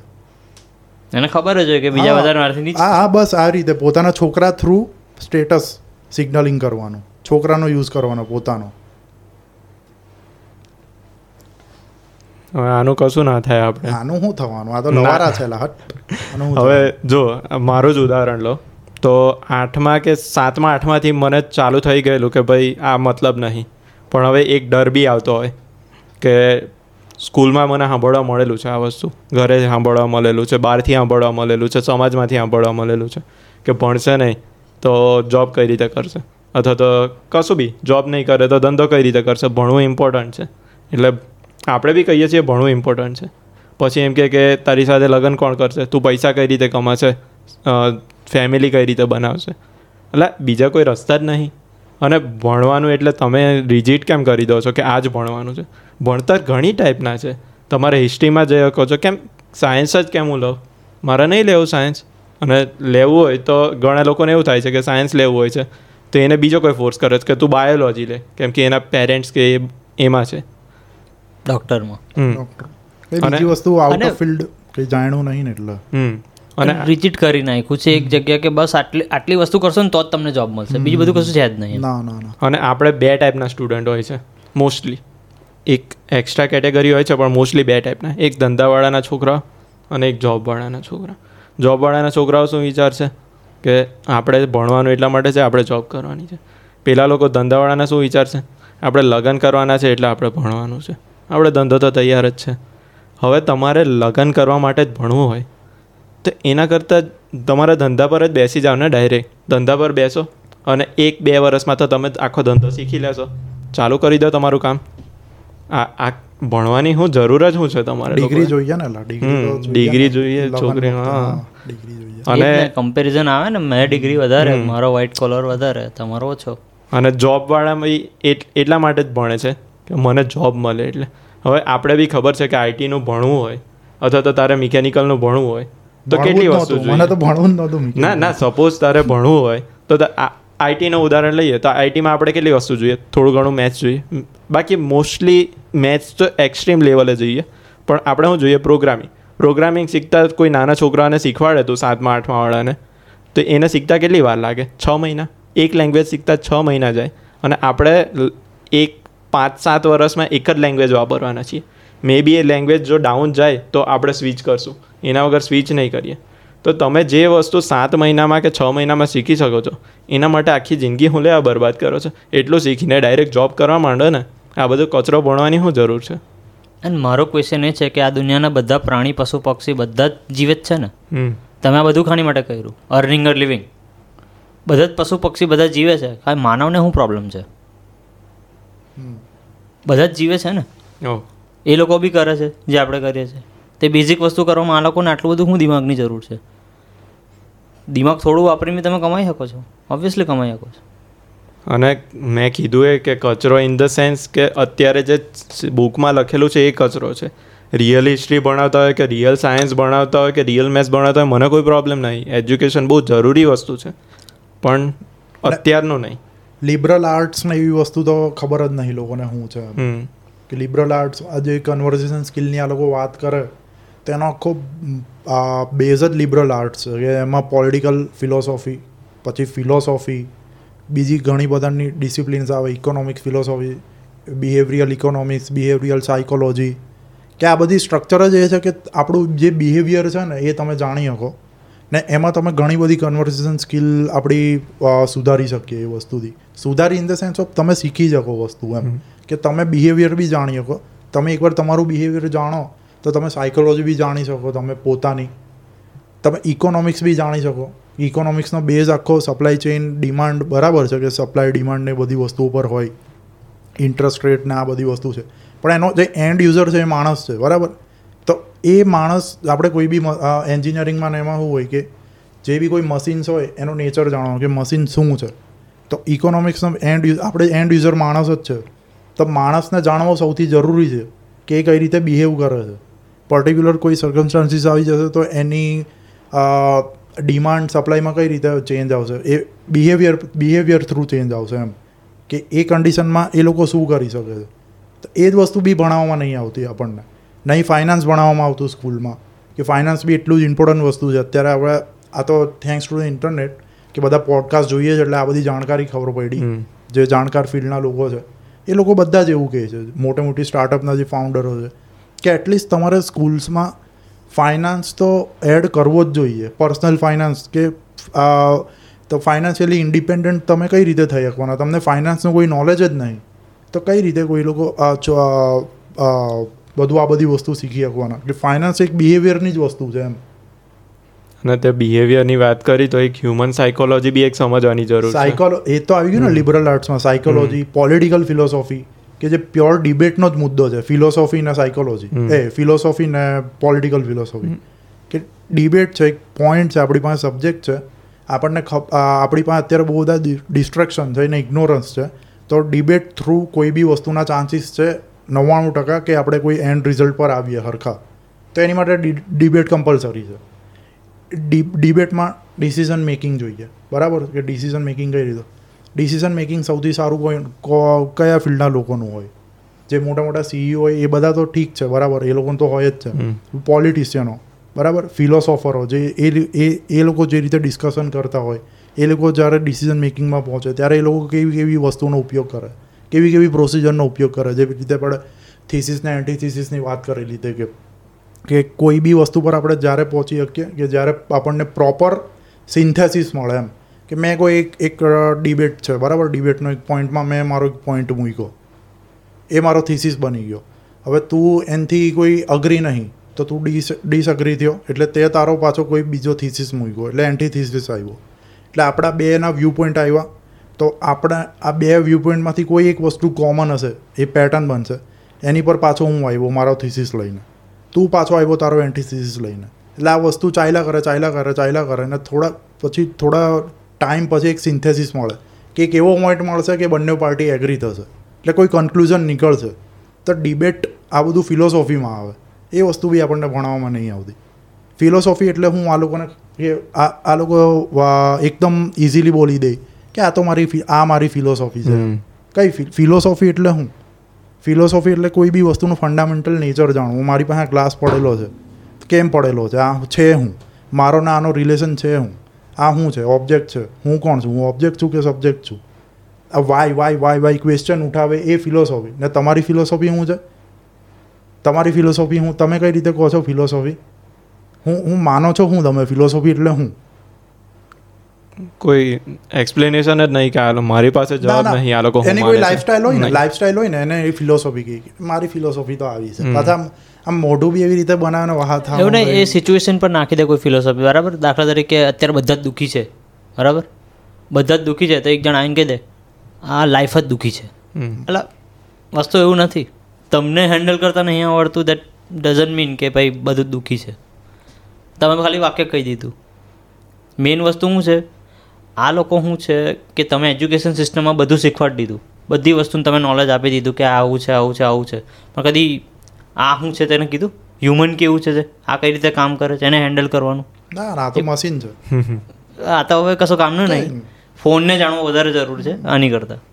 એટલે જે રીતે ઇન્ફોર્મેશન આ લોકો છોકરાઓ પર નાખે છે બરાબર? એજ્યુકેશન સિસ્ટમથી કે આટલી બધી ઇન્ફોર્મેશન ઇન્ફોર્મેશન એટલે છોકરાને બધું નોલેજ ઇન્ફોર્મેશનના નામે હોય અને બધું ખબર હોય શું કરવાનું.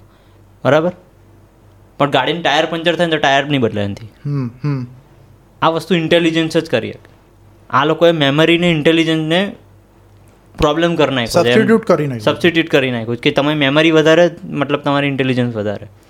પણ સિટીના છોકરા કરતાં એક ખેતરમાં કામ કરતા છોકરાની ઇન્ટેલિજન્સ વધારે હશે. એ બધું કામ કરી શકે. સિટીનો જે છોકરો છે એ ખાલી તમને પટપટ એબીસીડી બોલી શકશે. બીજું તમને કામ નહીં કરી શકે. એટલે બીજું બી એક વસ્તુ હોય છે કે આ લોકો ખોટો કોન્ટેક્ટ એવો બી આપે કે તમને આ બધી વસ્તુમાં શરમ ના આવી જોઈએ કામ કરતા એમ. પણ એક તો તમે અમને પર્ટિક્યુલર આ સિસ્ટમમાંથી બનાવ્યા અમને. ને એ સિસ્ટમમાં એવું બધું રિસલી વસ્તુ છે કે એ વસ્તુ કામ કરો એટલે શરમ જ આવે. ને પછી તમે મોટા થાવ તો પાછા એ જ સલાહ આપે કે આ વસ્તુમાં તમને શરમ નહીં આવવી જોઈએ. તો પહેલાં કરાવવું જોઈએ ને સ્કૂલમાં કરાવવું જોઈએ તમારે એ કામ સ્કૂલમાં સ્કૂલમાં સાફ સફાઈનું બી આપણે કદી કર્યું નહીં. ના ઘરમાં સાફ સફાઈ રાજાની જેમ રહેવાનું. ઘરના કામ નહીં કરવાના. ઘરના કામ કોણ કરે? તો એક લેડીઝ હોય પર્ટિક્યુલરલી મમ્મી. બસ એને જ કામ કરવાનું. ના વાસણ કદી ઘસ્યા છે. ના કપડાં કદી ધોયા છે. ના કોઈ કામ કર્યું છે. અને કેમ નહીં કર્યું? તો કે કે સ્કૂલમાં બી નહીં શીખવાડવામાં આવતું કે ના ઘરે શીખવાડવામાં આવે છે. એટલે તમારે કોઈ પર્ટિક્યુલરલી કામ જ નહીં કરવા દેતા તમને તો પછી? એવી સિસ્ટમ બનાવો ને એવી એજ્યુકેશન સિસ્ટમ બનાવો કે જેમાં થોડા ઘણા કામ સાફ સફાઈ ક્લાસરૂમની સાફ સફાઈ ને આપણે આમ તો નાના હતા ત્યારે કોઈક વાર કરતા હતા ક્લાસરૂમની સાફ સફાઈ. પણ આ તો ગુરુકુલની જે સિસ્ટમ હતી તમે એ જ કીધું ને આખા ગુરુકુલની સાફ સફાઈ કોણ કરે? આ લોકો કરવી પડે. બરાબર? ઢોર ચરાવવા કોણ જાય એના? કૃષ્ણ ભગવાન જાય. ભગવાન ઢોર ચરાવવા જાય. ભગવાન બધા લોકો એમ મતલબ કે અહીંયા જે રહેતા હતા રાજા હોય કે ગરીબ હોય કે ગમે તે એ બધાને આ કામ કરવું પડે. હમણાં અહીંયા કોઈને ગાય ચરાવા આપી દો. ના મેળ પડે. ના રે ભાઈ. તું અહીંયા ખાલી ક્વેશ્ચન બી પૂછે કોઈ વસ્તુ ઉપર. તો બી આ લોકો તને ઇમ્પોઝ કરીને બેહાડી દે છે. હમ. કે પછી એ એવા ફેસ એક્સપ્રેશન આપીને સટલ આવા બધું ઇન્વિઝિબલ તરીકે તને બેહાડી દે. તો પછી આ બધી વસ્તુ તો બહુ દૂરની વસ્તુ છે. તમને શરમ કઈ રીતે નહીં આવે? આવે જ ઓબ્વિયસલી શરમ આવે. અને હા, તે હમણાં વાત કરી કે ફોન લોકો વાપરતા શીખે છે. મારું તો એ માનવું છે કે ફોન વાપરતા બી નહીં શીખતા. હવે આ ફોનનું જે છે, તો એમાં એક ઇલેક્ટ્રોનિકલી સ્ટેબિલાઇઝેશન છે. તો મેં તને કીધેલું કે એક કોમેન્ટ શેર કરેલી કે ભાઈ, આ છે ને ફોન હલાવો ને તો અવાજ આવે છે. પછી એ કોમેન્ટની નીચે એકસો પિસ્તાળીસ લોકોએ હેલ્પફુલ કરેલું અને આવી ચાર કોમેન્ટ મને જોવા મળી. મેં કીધું, તમે પચાસ હજારનો ફોન લો છો. તમને ઇન્ટરેસ્ટ છે એ ફોનમાં. તમને કેમેરા સિસ્ટમ જોવી છે. છતાં બી તમે આ વસ્તુ એટલું બી તમે જાણવા નહીં બેસતા કે ભાઈ ઇલેક્ટ્રોનિકલી સ્ટેબિલાઇઝેશન છે. તો તમે કેમેરો ઓન કરશો, ત્યારે એ ઓટોમેટિક એને પાવર મળશે અને સ્ટેબિલાઇઝ થશે અને પછી હલાવીને જોજો. અવાજ નહીં આવે. સિસ્ટમ જાય છે ક્યાં? તમે ના ડિવાઇસનું જાણો છો ના સાયન્સનું જાણો છો ના હ્યુમન બોડીનું જાણો છો ના સ્પિરિચ્યુઅલિટીનું જાણો છો કશું જાણતા જ નહીં તમે. તો પેલું એ નહીં કહેતો ઓશો કોણ કહે છે? ઓશો કે એ જ કહે છે કે આ- આજના માણસો મીન્સ કે આપણા બધાની જ વાત કરો તો કે એવા લોકો છે કે અંદરનું તો ભૂલી જ જાઓ. એ તો બહુ દૂરની વસ્તુ છે કે અંદર તો બહુ કે એ લોકો અંદરનું નહીં જાણતા. એ લોકો બહારનું કંઈ જાણતા નહીં. કે એ લોકોને ખબર નહીં યુએસએસઆરની હિસ્ટ્રી પૂછી લો શું છે ફ્રાન્સમાં કઈ રીતે રિવોલ્યુશન આવ્યું હું કઈ રીતે વર્લ્ડ વોર વનના કોઝી શું હતા એ નહીં ખબર એ લોકોને. કે અમેરિકામાં કઈ રીતે રિવોલ્યુશન આવ્યું એ વખતે એ નહીં ખબર. એને નહીં બહારની ખબર એને નહીં અંદરની ખબર. એ બસ એ કે એવો એવા રૂઢ એવા પ્રાણીઓ તૈયાર કરવામાં આવેલા છે ને કે એને કોઈ ઘાસ બતાવો ને એટલે પ્રાણીઓ બધા દોડશે. એને દંડા મારશો ને એટલે પ્રાણીઓ બધા દોડશે. એક ઢોર તૈયાર કરવામાં આવેલા છે એક ભીખ મંગાવો કે જે વેલિડેશનની તરત ભીખ માંગવા તૈયાર થઈ જાય. કોઈ બી તમને કોઈ બી વસ્તુથી ઇન્ફ્લુઅન્સ કરવા માંગે એટલે તમે તરત એના હાથ જોડી દો ને માની લો એ વસ્તુ જે કહેવા માંગે છે. પર્ટિક્યુલર એ સ્પેશિયલી એમાં બી જો કોઈ વ્હાઇટ વ્હાઇટ માણસ કહેશે ભૂરું ચામડું કે એટલે તરત જ માની લેવાનું. તો એક ભારતમાં એક એવા નિર્બળ દુર્બળ અંદરથી તૂટી ગયેલા વલ્નરેબલ ભિખારીઓ તૈયાર કરવામાં આવે છે. આવું એ ચોખ્ખું કહે છે. ને છે હકીકત તો છે જ. આપણે અત્યારે કોઈ બી ઇન્ટેલેક્ચ્યુઅલ પર્સનને કઈ રીતે આઈડેન્ટિફાઈ કરે તો કે એણે ફોર્મલ શર્ટ પહેરેલો હોય અથવા તો સૂટ પહેરેલો હોય અને ફોર્મલ પેન્ટ ફોર્મલ શૂઝ હવે તું જબ્બો પહેરીને જાય એનો મીન્સ કે તું ઇન્ટેલેક્ચ્યુઅલ નહીં. તું ટી શર્ટ પહેરીને જાય તો તું ઇન્ટેલિજન્ટ નહીં. આ એક જ કે ભાઈ તમારો પહેરવેશ first impression is last body language appearance. Language કે તું વાળ એકદમ કમ્પ્લીટ સેટ કર. નોર્મલ તું સેટ કરીને જાય તો ને એકદમ આમ પરફેક્ટ હોવા જોઈએ કે ભાઈ તું હીટ મારીને જા પ્રોપર એમ સેટ કરીને જેલ બેલ નાખીને. પ્રોપર ઇસ્ત્રી વાળો શર્ટ આયન વાળો શર્ટ પહેરીને જવાનું આમ. ને સો એ લોકો કહી બી કે એટલે yes sir yes madam no madam yes sir proper તમારે એક રોબોટ જ બનવાનું તમારે એક એક્ટિંગ કરવાની તો તો એ એ આ રીતે જોવા જઈએ તો તો સ્વામી વિવેકાનંદ તો મૂર્ખા કહેવાય. કબીર સાહેબ મૂર્ખા કહેવાય. હા. ગુરુ ગોવિંદસિંહ એ ગુરુ નાનક કબીર સાહેબ બુદ્ધ છે પછી મહાવીર જૈન બધા જ? કૃષ્ણ રામ. એ લોકોએ ફોર્મલ શર્ટ પહેર્યા નતા ને? ના ના. આમાં બીજી વસ્તુ એક છે કે ટેકનોલોજી બરાબર? તે ઓશોની વાત કરીએ તો ઓશોએ કીધું હતું કે તમારું એજ્યુકેશન સિસ્ટમની ઇન્ફોર્મેશન અને ટેકનોલોજી બંને અલગ ગ્રાફમાં ચાલે. પેલું અહીંયા નીચે રહી જાય ત્યાં ટેકનોલોજી એટલે ઉપર પહોંચી જાય. બરાબર? એણે કીધું હતું કે સ્કૂલમાં શું કરે છે તો કે ચાર્ટ લઈને ભણાવે છે કે આ અફઘાનિસ્તાન આ પાકિસ્તાન. એટલે તારી પાસે ઘરમાં ટીવી છે ફોનમાં યુટ્યુબ છે ને તું ચાર્ટ લઈને ભણાવે છે? બતાવ ને. એક ફ્લાઇટ ટિકિટ બુક કર તને પેલા અફઘાનિસ્તાનમાં લઈ જાય કે જો અહીંયા જરા કેવી રેત રેતી છે મસ્ત. અને અફોર્ડ ના કરી શકતા હોય તો યુટ્યુબ પર વીડિયો છે. વીડિયો બતાવો એ બધા ચાર્ટ લઈને ભણાવે છે. અલગ શું છે ગૂગલ અર્થ છે. શું જોઈએ તમારે? ગૂગલ અર્થ સ્ટ્રીટ વ્યૂ ટેકનોલોજીનો મતલબ શું છે? જો જો એ લોકો બધું ચાર્ટમાં ને આમાં જ ભણાવવું હોય. તો એનો મતલબ શું છે? અને આ શું છે બધું? તમે એનિમેટ નહીં કરી શકતા કશી વસ્તુ? પ્રોજેક્ટરના ખર્ચા કોણ કરે? પ્રોજેક્ટર બી છે બધું છે બટ વસ્તુ તમારી પાસે આટલી ટેકનોલોજી છે તો એનો તમે યુઝ છોકરાઓને સારી રીતે ભણાવવા તો કરો. આ હું ચાર્ટ લઈને આમાંથી લઈને અસાઇનમેન્ટો લખાયા કરે આખો દિવસ. એ બી બીજા પાસે લખાવડાવે છે હવે તો પબ્લિકનું છોકરાઓ એટલે એ જ ને એટલે કે કામ કરવાનું છે બસ આટલું લખીને આપવાનું છે ગમે તે રીતે. બસ એવી રીતે લખે. કોઈ એવું એકાદ માણસ હોય ક્લાસમાં કે જે એમ જાણ ગણી કરીને કમ્પ્લીટલી લખતો હોય પછી એમાંથી આખો ક્લાસ કોપી કરે. આનો શું મતલબ છે? એ બી એટલા માટે કરતો હોય છે કે એને પહેલું આવું છે. એ પહેલું આવું છે કે ગમે તે હોય પણ એ એની ડેડલાઇન છે એ બધાએ પૂરી કરવાની છે એટલે એ પ્રમાણે એ લોકો કરે કે હા આ દિવસે સબમિટ કરો બાકી તમને માર્ક નહીં મળે. એટલે બધા કરે છે. જ્યારે અમુક કોલેજીસ છે આપણી બરાબર? તેમાં શું સિચ્યુએશન છે? કે ઓપન બુક એક્ઝામ છે. એ લોકો એમના પ્રોફેસર એટલા ઇન્ટેલિજન્ટ છે કે સારા છે કે એ જાતે ક્વેશ્ચન ફ્રેમ કરે છે. કોઈ જગ્યાએ ક્વેશ્ચન તમને મળે ના. બરાબર? એ અલગ જ હોય ક્વેશ્ચન તમારે ચોપડી જોવાની અને જોવાનું કે આને કઈ રીતે સોલ્વ કરવાનું. આમાં કયો ફોર્મ્યુલા લાગશે? એટલે ચોપડીમાંથી જોઈ જોઈને કોઈ ટાઈમ લિમિટ કશું ના હોય. તમારે શાંતિથી જુઓ ફોર્મ્યુલા જુઓ ને તમે ગણી આન્સર આપીને જતા રહો. કોઈ કોઈ કોપી કરવાનો કે રટ્ટો મારવાનામાં કોઈ સવાલ નહીં. એટલે છોકરામાં તમારી કઈ પ્રોબ્લેમ સોલ્વિંગની એક છોકરાઓમાં પ્રોબ્લેમ સોલ્વિંગની એક એ પ્રતિભા વધારે જાગશે. એટલે શું થશે? લાઈફમાં પછી ગમે તે વસ્તુ આવશે ને, એકલી આ ચોપડિયું પુસ્તક નહીં, બીજું ગમે તે પ્રોબ્લેમ આવશે, એ પ્રોબ્લેમથી રડવા નહીં બે એ એને સોલ્વ કરવા જશે. એટલે તમે જેટલું છોકરાઓને પ્રોબ્લેમ સોલ્વિંગ તમે વધારે શીખવાડો જેમ જેમ, એટલું એ વધારે ડેવલપ થશે. અને લાઈફમાં પછી ગમે તે પ્રોબ્લેમ આવશે તો એને સોલ્વ કરવાનું વિચારશે, નહીં કે ભાગી જવાનું. કે નહીં પછી એને કે મોટિવેશનલ સ્પીકર સાંભળવા પડે કે તું કર શકતે હો. બે વસ્તુ તો ખાસ શીખવાડી જોઈએ. એક તો આ પ્રોબ્લેમ સોલ્વિંગ ને બીજું ડિસિઝન મેકિંગ એ બે વસ્તુ તો ખાસ હોવી જ જોઈએ એમ. પ્રોબ્લેમ સોલ્વિંગની સાથે સાથે ડિસિઝન મેકિંગ બી હોવું જ જોઈએ. જરૂરી એ પર્ટિક્યુલર પછી એની એવી સ્ટ્રીમ નહીં હોય કે ભાઈ આ આ ફિલ્ડ એટલે એમાં જ ખાલી ડિસિઝન મેકિંગ ને એવું બધું. ને આ લોકોના એક્સપ્લેનેશન અમુક બી બહુ વાહિયાત હોય છે એમ. એ કોઈ વાર ઓછા માર્ક આવે એટલે ખખડાવાના પહેલાં તો પહેલાં તો ખબર જ છે કે એમ ઓછા માર્ક આવે. કારણ કે આ બધી આપણે વાત કરી કે એજ્યુકેશન સિસ્ટમનો જે રૂટ છે રૂટ કોઝ જ બેકાર છે એમ. પછી ઓછા માર્ક આવે ત્યાર પછી લેક્ચર આપવા બે. મોટિવેશન આ રીતે આપે.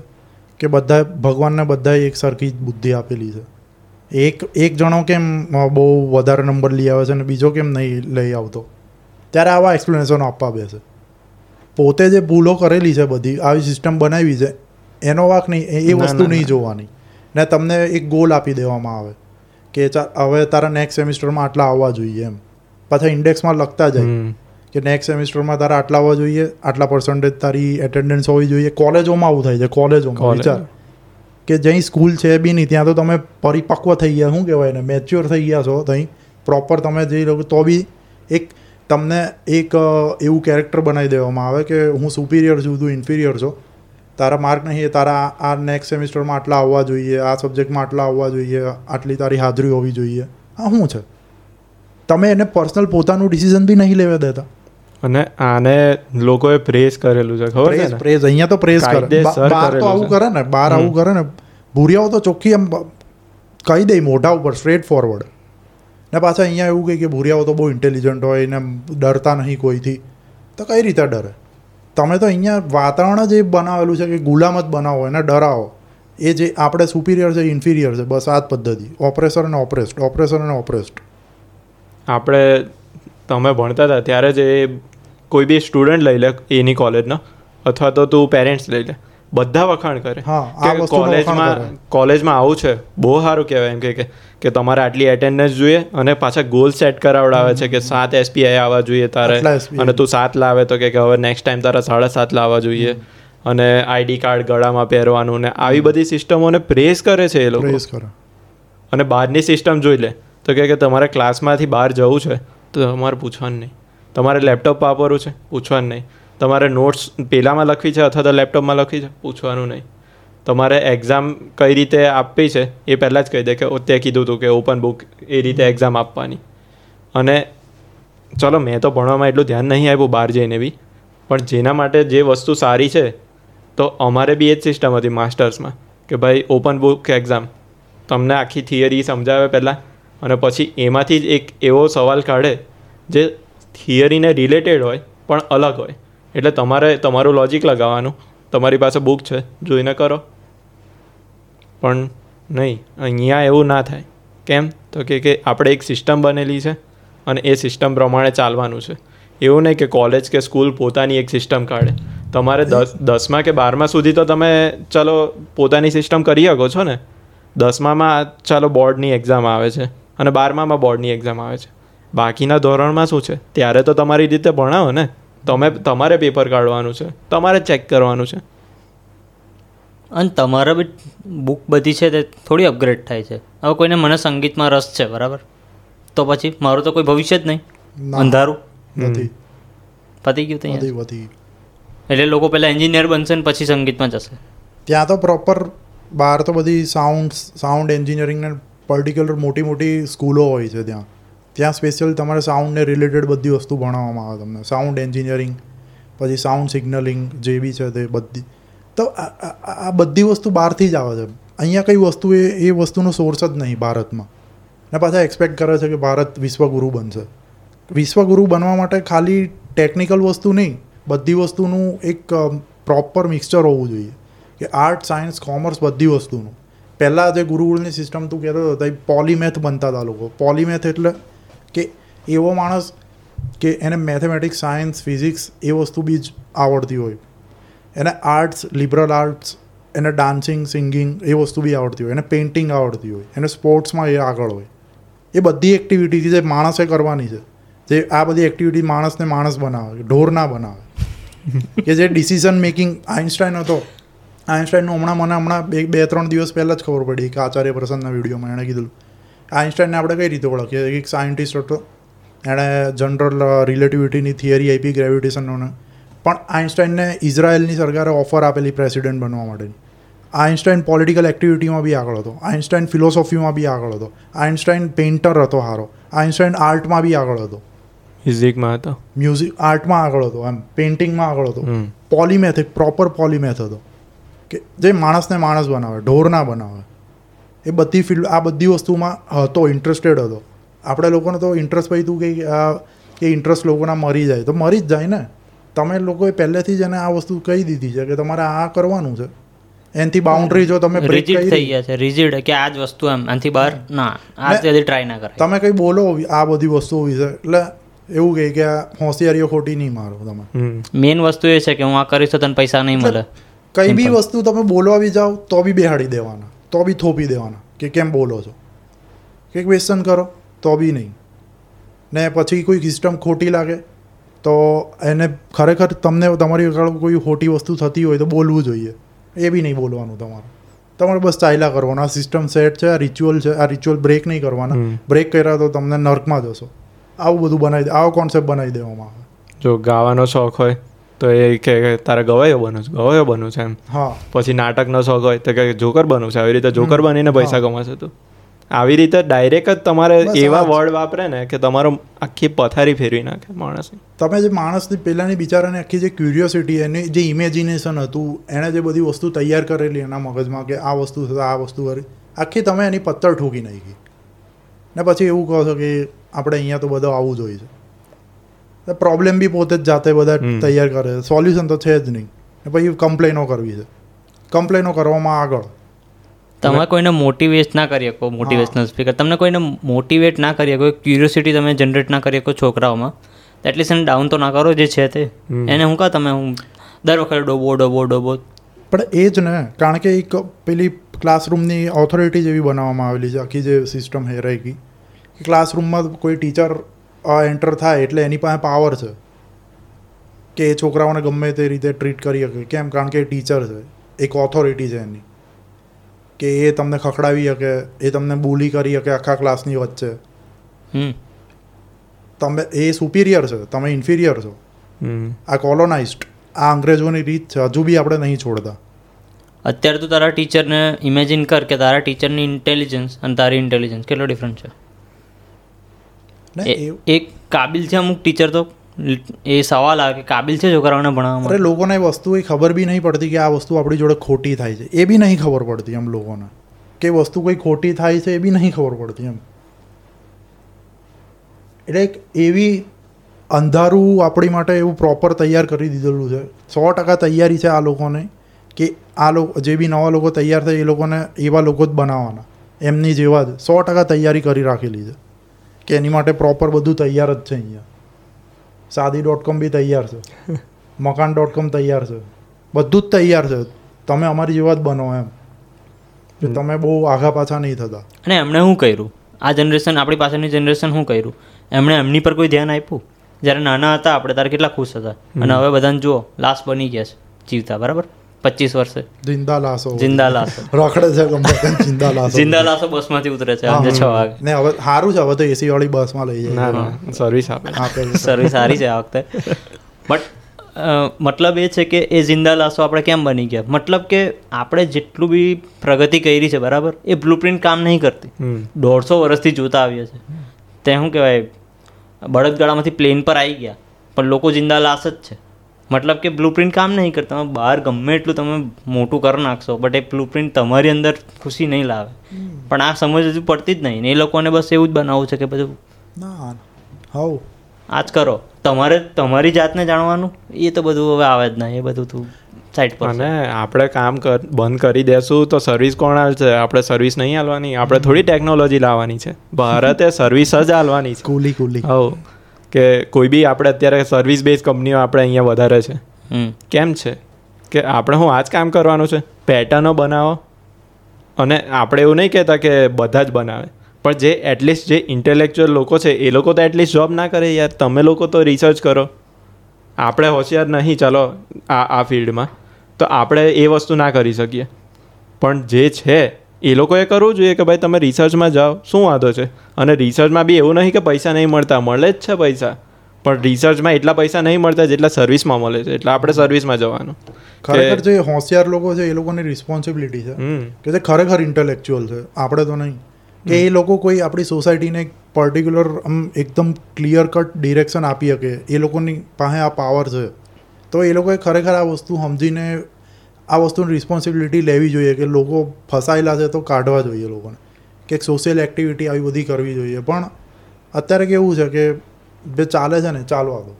જે કરે છે ને એને કરવા દો. પછી પાછા કમ્પ્લેન કરશે. જ્યારે તમારી પાસે ચાન્સ હતો ત્યારે તે વસ્તુ તમે કરી નહીં ને પછી હવે કમ્પ્લેન કરો તમે. જ્યાં બાર વસ્તુ આ બધી નહીં થતી. બાર આપણે જોઈ લો એ લોકો સોશિયલ એક્ટિવિટીમાં બી કેટલા આગળ હતા બધા. ને એ લોકો આમ પર્સનાલિટી પડતી હોય આમ. એ લોકોમાં કોન્ફિડન્સ અલગથી જ દેખાય આવે. ક્લેરિટી. હા. કારણ કે એ લોકોને ખબર છે હું વસ્તુ કરવાની છે હું નહીં. એ લોકો ડલ નહીં. એ લોકોને ડલ નહીં બનાવવામાં આવ્યા. એ લોકોને સ્પોર્ટ્સમાં બી ફૂલ પહેલેથી એન્કરેજ કરે. કે ભાઈ તમે ફિઝિકલી સ્ટ્રોંગ તો રહો જ તમે રમો તો ખરા. કે એક સ્પોર્ટ્સ તમારું હોવું જોઈએ. કે કે એમાં તમે જી જાન લગાવીને રમી શકો. પછી કોઈ આવી વસ્તુ મોટા થઈને કંઈ નવી વસ્તુ કરે અહીંયા તો અહીંયા તો ચાલુ થઈ જાય. પંચાતો. કે આ લોકો તો જો શું કરે છે?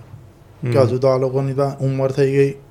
આ ઉંમર એ લોકોની લગ્નની છે. બરાબર છે રિસ્પોન્સિબિલિટી લેવાની છે. ને આ ઉંમરે આવું બધું જિંદગી બરબાદ કરે છે આ લોકો. આ લોકો તો એકદમ આમ જોબ લઈને સેટલ થઈ જવું જોઈએ. પચાસ લાખની હા હા. અત્યારે છોકરા એક છોકરું છોકરું બી આવી જવું જોઈએ અને આ ઉંમરે તો આ લોકોને હજુ કઈ ઠેકાણા જ નહીં ને આવી બધી વાતો કરવા લેક્ચર આપવા બેઠા છે. વાત કઈથી આવી? કમ્પેરિઝન ને? તમે બીજા જોડે અમારી કમ્પેરિઝન કરો કે બીજાને કમ્પેરિઝન તમે લેક્ચર આપવા બેઠા છો. એ લોકો તો જો અત્યારે લેક્ચર આપવા બેઠા છે. પોતે તો કઈ ઉખાડી નહીં લીધું જિંદગીમાં તો બી. લેક્ચર આપવા બેઠા છે. લેક્ચર લવારા. પચાસ લાખની એક લોન તો હોવી જ જોઈએ તમારા માથે. તો તમે રિસ્પોન્સિબલ બનો. કે ભાઈ એક પચાસ લાખનું ઘર હોવું જોઈએ એની ઈએમઆઈ ચાલુ હોવી જોઈએ એટલે છોકરો આમ તેમ ના થાય. ફૂલ તૈયારી મેં કીધી ફૂલ તૈયારી આ લોકોએ કરી જ રાખેલી છે કે તમે અમારી જેવા જ બનો ગુલામ. બોલવાનું નહીં બહુ. જે ચાલે છે એ ચલવી રાખવાનું. ને જે મોટા લોકો છે તો દબાઈ જવાનું. એની અમે બહુ બોલવાનું નહીં. આપણે કંઈ એ લોકોને હું એવું નહીં કહેતો કે ભાઈ તમે રિવોલ્યુશન એ લોકો રેબેલ થઈ જાઓ એ લોકોને ગમે તેમ બોલાવો. એવું તો વાત જ નહીં. તમે થોડું એવું લોજિક લઈને નહીં આવી જતા કે પાછા કે હા થોડું કોમન સેન્સ વાપરો કે કઈ રીતે અમે વાત કરીએ છીએ. કે ભાઈ જે ખોટું છે એનું એટલીસ્ટ તમારે બોલવું જોઈએ કે ભાઈ આ વસ્તુ બરાબર નથી. ને બધાને ખબર બી છે એ વસ્તુ બરાબર નથી. તો બી નહીં બોલતા આપણે લોકો. જે લોકોએ ખરેખર બોલવું જોઈએ નહીં બોલતા. એને કારણે આપણી જેવા લોકો ઘણી બધી પોડકાસ્ટ છે. આપણી નહીં બહુ બધા લોકો બોલે છે. અત્યારે જોઈ લો તમે શ્વેતાબ ગેંગવાર. પ્રખર છે. અભિજીત ચાવડા છે. બરાબર છે? અભિજીત ઈયર મિત્રા કુશલ કેટલા તમે ઢગલો નામ લઈ લો બહારના લોકો જોઈ લો બધા બોલે છે. જે હોશિયાર ખરેખર જાણકાર લોકો એ બોલે છે બધા કે આ વસ્તુ ખોટી છે. સોસાયટીમાં આ વસ્તુ ખોટી છે.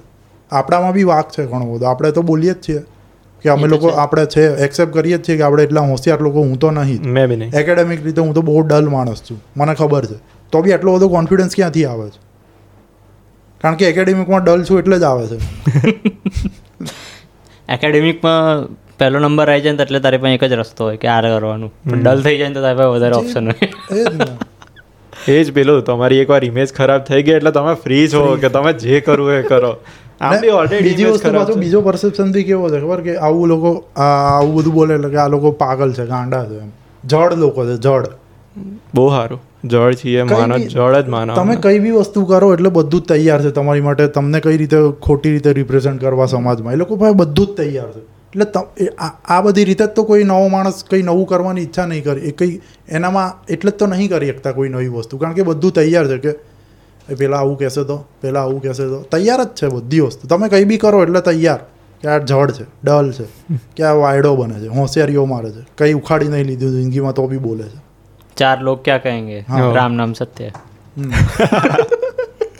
બધું અને આપણે શું કહેવાય ભૂલી ગયો મેં હા જો કોઈ બી વસ્તુ તમારે હોય હવે નાનો છોકરો છે તો એને મ્યુઝિકમાં ઇન્ટરેસ્ટ છે તો એને છે ને પહેલાં પ્રૂવ કરવું પડશે અને સ્ટાર્ટિંગમાં જો બે મહિનામાં એ પ્રૂવ નહીં કરી શકે ને તો કહે કે તને ઇન્ટરેસ્ટ છે પણ તારાથી થતું તો નહીં છોડી દે આ વસ્તુ. કાં તો પેરેન્ટ્સ કહેશે કાં તો પછી સ્કૂલવાળા કહેશે. એટલે એને બે મહિનાનો ટાઈમ આપ્યો છે વર્ષનો ટાઈમ આપો. અને એને ઇન્ટરેસ્ટ છે મે બી આગળ જઈને ઇમ્પ્રૂવ થશે વર્ષે થશે બે વર્ષે થશે એની પેસ પર થશે. પણ એને જે વસ્તુમાં ઇન્ટરેસ્ટ છે એમાં તમે એવું ના કહો કે ભાઈ તારાથી કંઈ થતું તો નહીં. કરવા દો ને ગમે ત્યારે આગળ વધશે. એ લોકોનો પાછો અમુક વસ્તુ તમે આવી બધી કોઈ વસ્તુ કરો ને તો એ લોકોનો ટોન બી એવો હોય ને કે જો સમજવા તો સમજી જાય. સિરિયસ નહીં. એ લોકો એ રીતે બોલે ને હવે આવી કોઈ વસ્તુ કરે છે તું. તો તને જાણી જોઈને એવા ટોનમાં વાત કરે કે આપણે પોતે કાઠિયાવાડી છીએ એટલે કાઠિયાવાડી રહો કે એમાં યુટ્યુબમાં શું મળે તમને? એમાંથી કંઈ મળે? એમ આવી રીતે જાણી જોઈને આવું આવી રીતે તમને બોલે. એમ એટલે આપણને એ લોકો એવું સમજે કે આપણને કંઈ ખબર જ નહીં પડતી એમ. કે આપણે એ લોકો ઉડાવે છે. એ લોકોને એવું છે આપણને સમજ નહીં પડતું. આવા ટોન વાપરે. કે કોઈ નવું કરે એટલે બસ તમે એને ખેંચો જ. પેલો કુણાલ શાહ કહેતો હતો જે ક્રેડનો ફાઉન્ડર છે ફ્રી ચાર્જનો કે અહીંયા બહાર કેવું છે? કે કોઈ કંઈ નવી વસ્તુ કરતો હોય ને તો એને એન્કરેજ કરે લોકો આમ સપોર્ટ કરે ખરેખર ફાઇન બધી રીતે એમ. ને અહીંયા ખેંચે. ખાલી સ્ટાર્ટઅપમાં નહીં આખી આપણી સોસાયટી જે છે કંઈ બી કોઈ નવું વસ્તુ કંઈ કરતો હોય ને સોસાયટીમાં કોઈ નવો તો એને સત્તર જણા એને ખેંચ એને ખેંચવાવાળા હોય. કે આપણે અત્યારે બધી જ વસ્તુમાં આપણને જે વસ્તુ ગમે છે ને એની એ વસ્તુ એ પ્રમાણે ડેફિનેશન બનાવી દેવાની. આપણા સેટિસ્ફેક્શન માટે. કે કૃષ્ણ તો કૃષ્ણ બી કયા કૃષ્ણ ગમે તમને.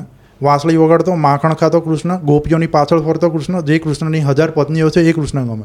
પછી પેલો કૃષ્ણ નહીં ગમે કે જે જ્ઞાન આપે છે ખરેખર જ્ઞાન લેવાનું એ કૃષ્ણ નહીં ગમે. કેમ? કારણ કે જ્ઞાન આપે છે ને પછી ફોલો કરવું પડે. એટલે એ કૃષ્ણ નહીં. કૃષ્ણ બી પહેલાં જ કૃષ્ણ ગમે બંને. ગોપીઓવાળા કૃષ્ણ. એ જ કૃષ્ણ. પહેલાં કૃષ્ણ જ્ઞાન આપતા કૃષ્ણ નહીં. ને એની વાત નહીં કરવાની.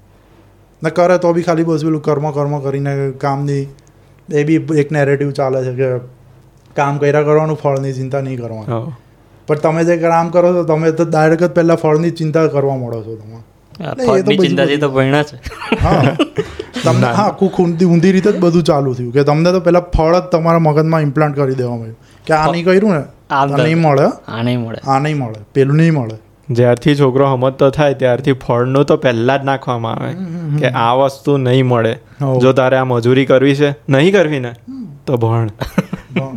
ફળ ફળનું ફળ. પહેલેથી જ બતાવી દેવામાં આવે. કે જો ભાઈ તે એન્જિનિયરિંગમાં તું સાયન્સમાં નહીં ગયો ને તો અઘરું છે હા ભાઈ.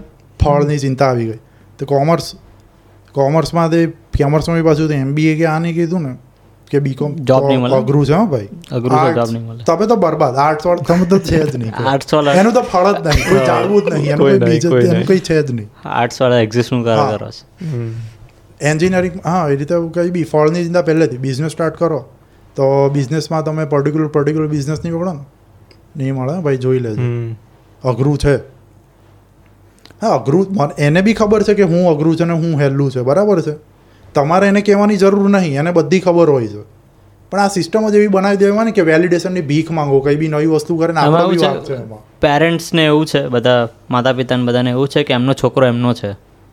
બટ એમના છોકરો એમના થ્રુ આવ્યો છે એમનો નહીં.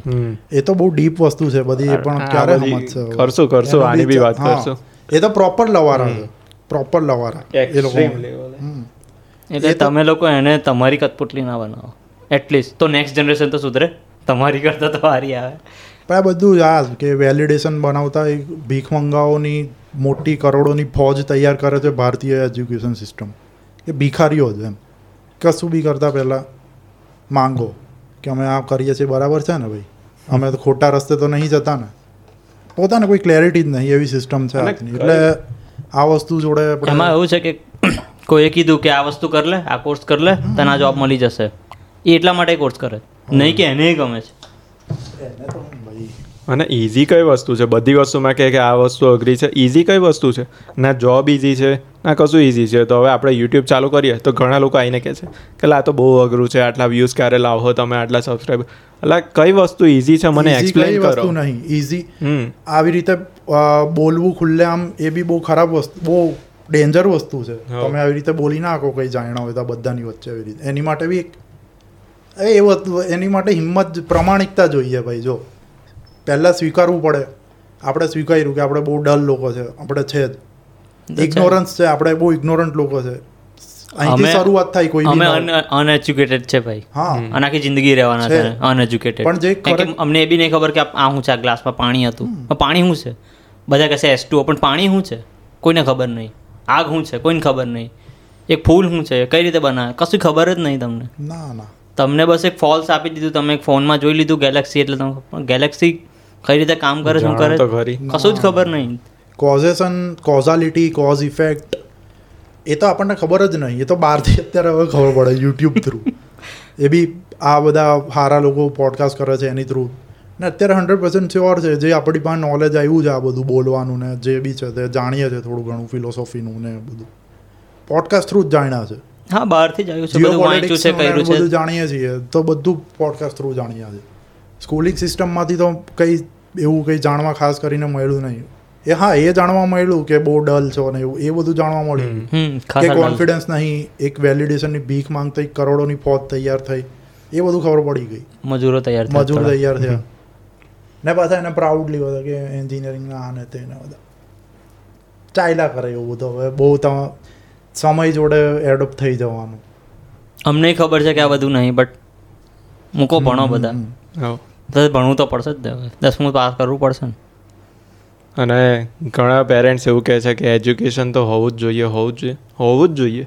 પણ એનો મિનિંગ એવો નહીં કે તમારે સ્કૂલમાં જ ભણાવી શકો છો. અત્યારે ઓપન સ્કૂલ સિસ્ટમ બી ચાલે છે કે તમારે ઘરે ભણાવવાનું અને તમારે છોકરાઓને જો એક્ઝામ આપવી હોય તો તમે ગવર્મેન્ટ જે ચલાવે છે એમાં એક્ઝામ અપાઈ શકો છો ઓપન બોર્ડ છે. એ ઘણા લોકોને નહીં ખબર. હવે અત્યારે એક વોક વસ્તુ આવતી જાય છે સ્કૂલોમાં બી. કે અત્યારે અમેરિકામાં આવી છે ધીરે ધીરે અહીંયાની સ્કૂલોમાં બી આવશે. કે ટ્રાન્સજેન્ડર ને આ નથી ને બધું. હા.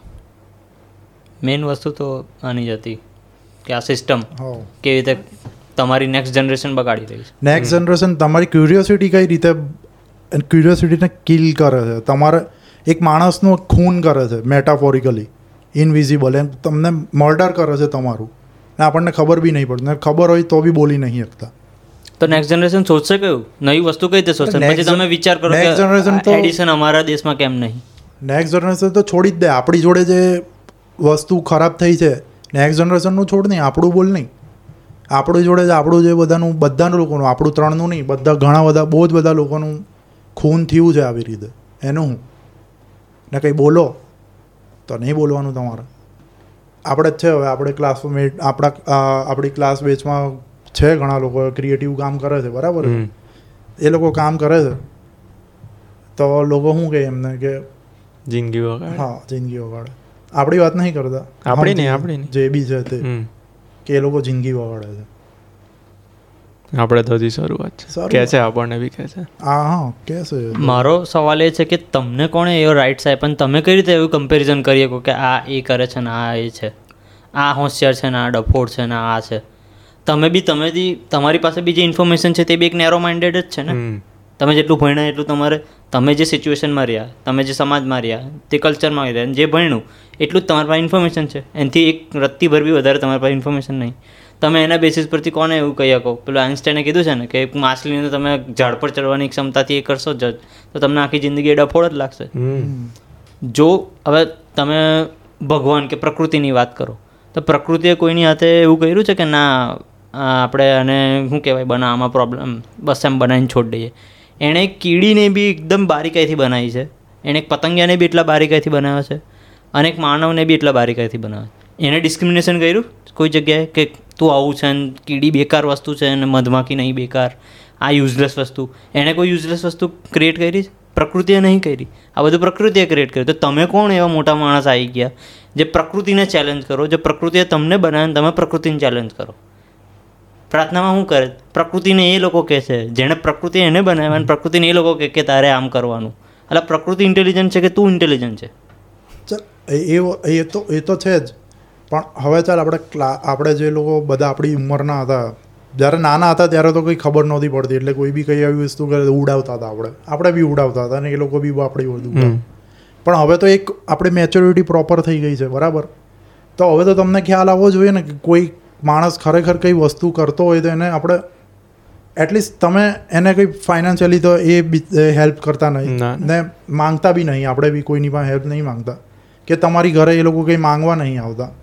તો ડિસ્કરેજ કરવાની જગ્યાએ એટલીસ્ટ તમારે એમને એન્કરેજ તો કરવા જોઈએ. આઈ થિંક બહારના આ ગુજરાતમાં એટલે જ કન્ટેન્ટ ક્રિએટરો બી ઓછા છે. આ કારણ છે. કારણ કે આપણો સમાજ છે એવો. કોઈ બી કઈ વસ્તુ કરતા હોય ને એટલે તરત એને સો જણા એનો પગ ખેંચવા આવી જશે. અને એન્કરેજ ના કરો તો બી કંઈ નહીં. છેલ્લે છોડી દો કે ભાઈ એ લોકોને જે કરવું એ કરવા દો. કંઈ તમે જ ના કરો તમે એની હું કામ ચિંતા કરો? હા. કે આ આ શું કરે છે આના ઉપર મેં મારી જિંદગી બગાડો મારી જિંદગી બગાડો તો ને મને? હું લે તમને તકલીફ થાય છે? એટલે એમાં એમાં એવું વસ્તુ છે કે તમે જે વસ્તુ કરો એ મોનેટાઈઝ ના હોય ને એટલે લોકોને પ્રોબ્લેમ થાય. પૈસા. બરાબર? ભાઈ શું? હું કોઈ બી વસ્તુ કરતો હોય એનાથી મને પૈસો ના મળતો એટલે બધા આવીને સવાલ પૂછે કે તું એક વર્ષથી આ કરે છે તને કશો પૈસો નહીં મળતો. શું કરે છે? બરાબર? એટલે જ્યારે સુધી તમે વસ્તુને મોનેટાઈઝ ના કરો ત્યાં સુધી બધાને ક્વેશ્ચન રહે. એટલે જેવું મોનેટાઇઝેશન કરીને તમે એને વધારે રૂપિયા કમાતા કરી દો તે એના છોકરાને બે કરાવવા માંડશે કે પેલો જો ખાલી બેહીને વાત કરે છે. પણ પૈસા કમાય છે. તું બી એમાં જા. ખાલી બેહવાનું જ છે. તું બી એની જો તું અમારી જેવો બન એમ. હા. અમારી જેવો બન કે જો અમે કેવું મેન્યુપ્યુલેટ કરીને કસ્ટમરને મેન્યુપ્યુલેટ કરીને પૈસા કમાઈએ છીએ. જો અમે કેવી રીતે જૂઠું બોલીએ છીએ જૂઠું બોલીને પૈસા કમાવીએ છીએ. જો અમે કઈ રીતે ગુલામી કરીએ છીએ. જો અમે કઈ રીતે કોઈ અમારી અમારેથી કોઈ સુપિરિયર માણસ આવી જાય તો હાથ માથું નમાઈ દઈએ છે ને હાજી સાહેબ હાજી સાહેબ. તું બી અમારી જેવો જ બને એવો. જો સિક્યોર રહેવું હોય તો આ દુનિયામાં. આ બાઉન્ડ્રી છે ક્રોસ નહીં કરવાની. તું અમારી જેવો બન તો તને બહુ સારું થશે તારું. એ જ માટીમાં બી એક બીજ હોય એવું કહે કે હું હા, સિક્યોર જ રહું હું સિક્યોર જ રહું તો ઝાડ ના બની શકે. કદી નહીં બની શકે. એ એની સિક્યોરિટી બધી તોડશે તો જ એ ઝાડ બનશે. તમે કોણ છો હવે સલાહ આપવાવાળા ભાઈ તમે તમારું જુઓ નહીં. અમે અમે તો તમને કહેતા નહીં. તમ આપણે કોઈ દિવસ કહેતા નહીં કે ભાઈ તમે આ ખોટું કરો આમને તેમને. તો તમે બી અમને સલાહ નહીં આપો પછી. છોડી દો બધાને પોત પોતપોતાના રસ્તે. કરશે જ એને જે કરવું હોય. તમે એની ટેન્શન લો. અને કોઈ બી વસ્તુમાં ફેલ તો થવાનું જ છે. તમે ધંધો કરો જોબ કરો કે પછી કોઈ ક્રિએટિવ કામ કરો કોઈ ફરક નહીં પડતો બધામાં ફેલિયર તો છે જ. સિલિકોન વેલીમાં ને બધું આટલું આગળ વધ્યું.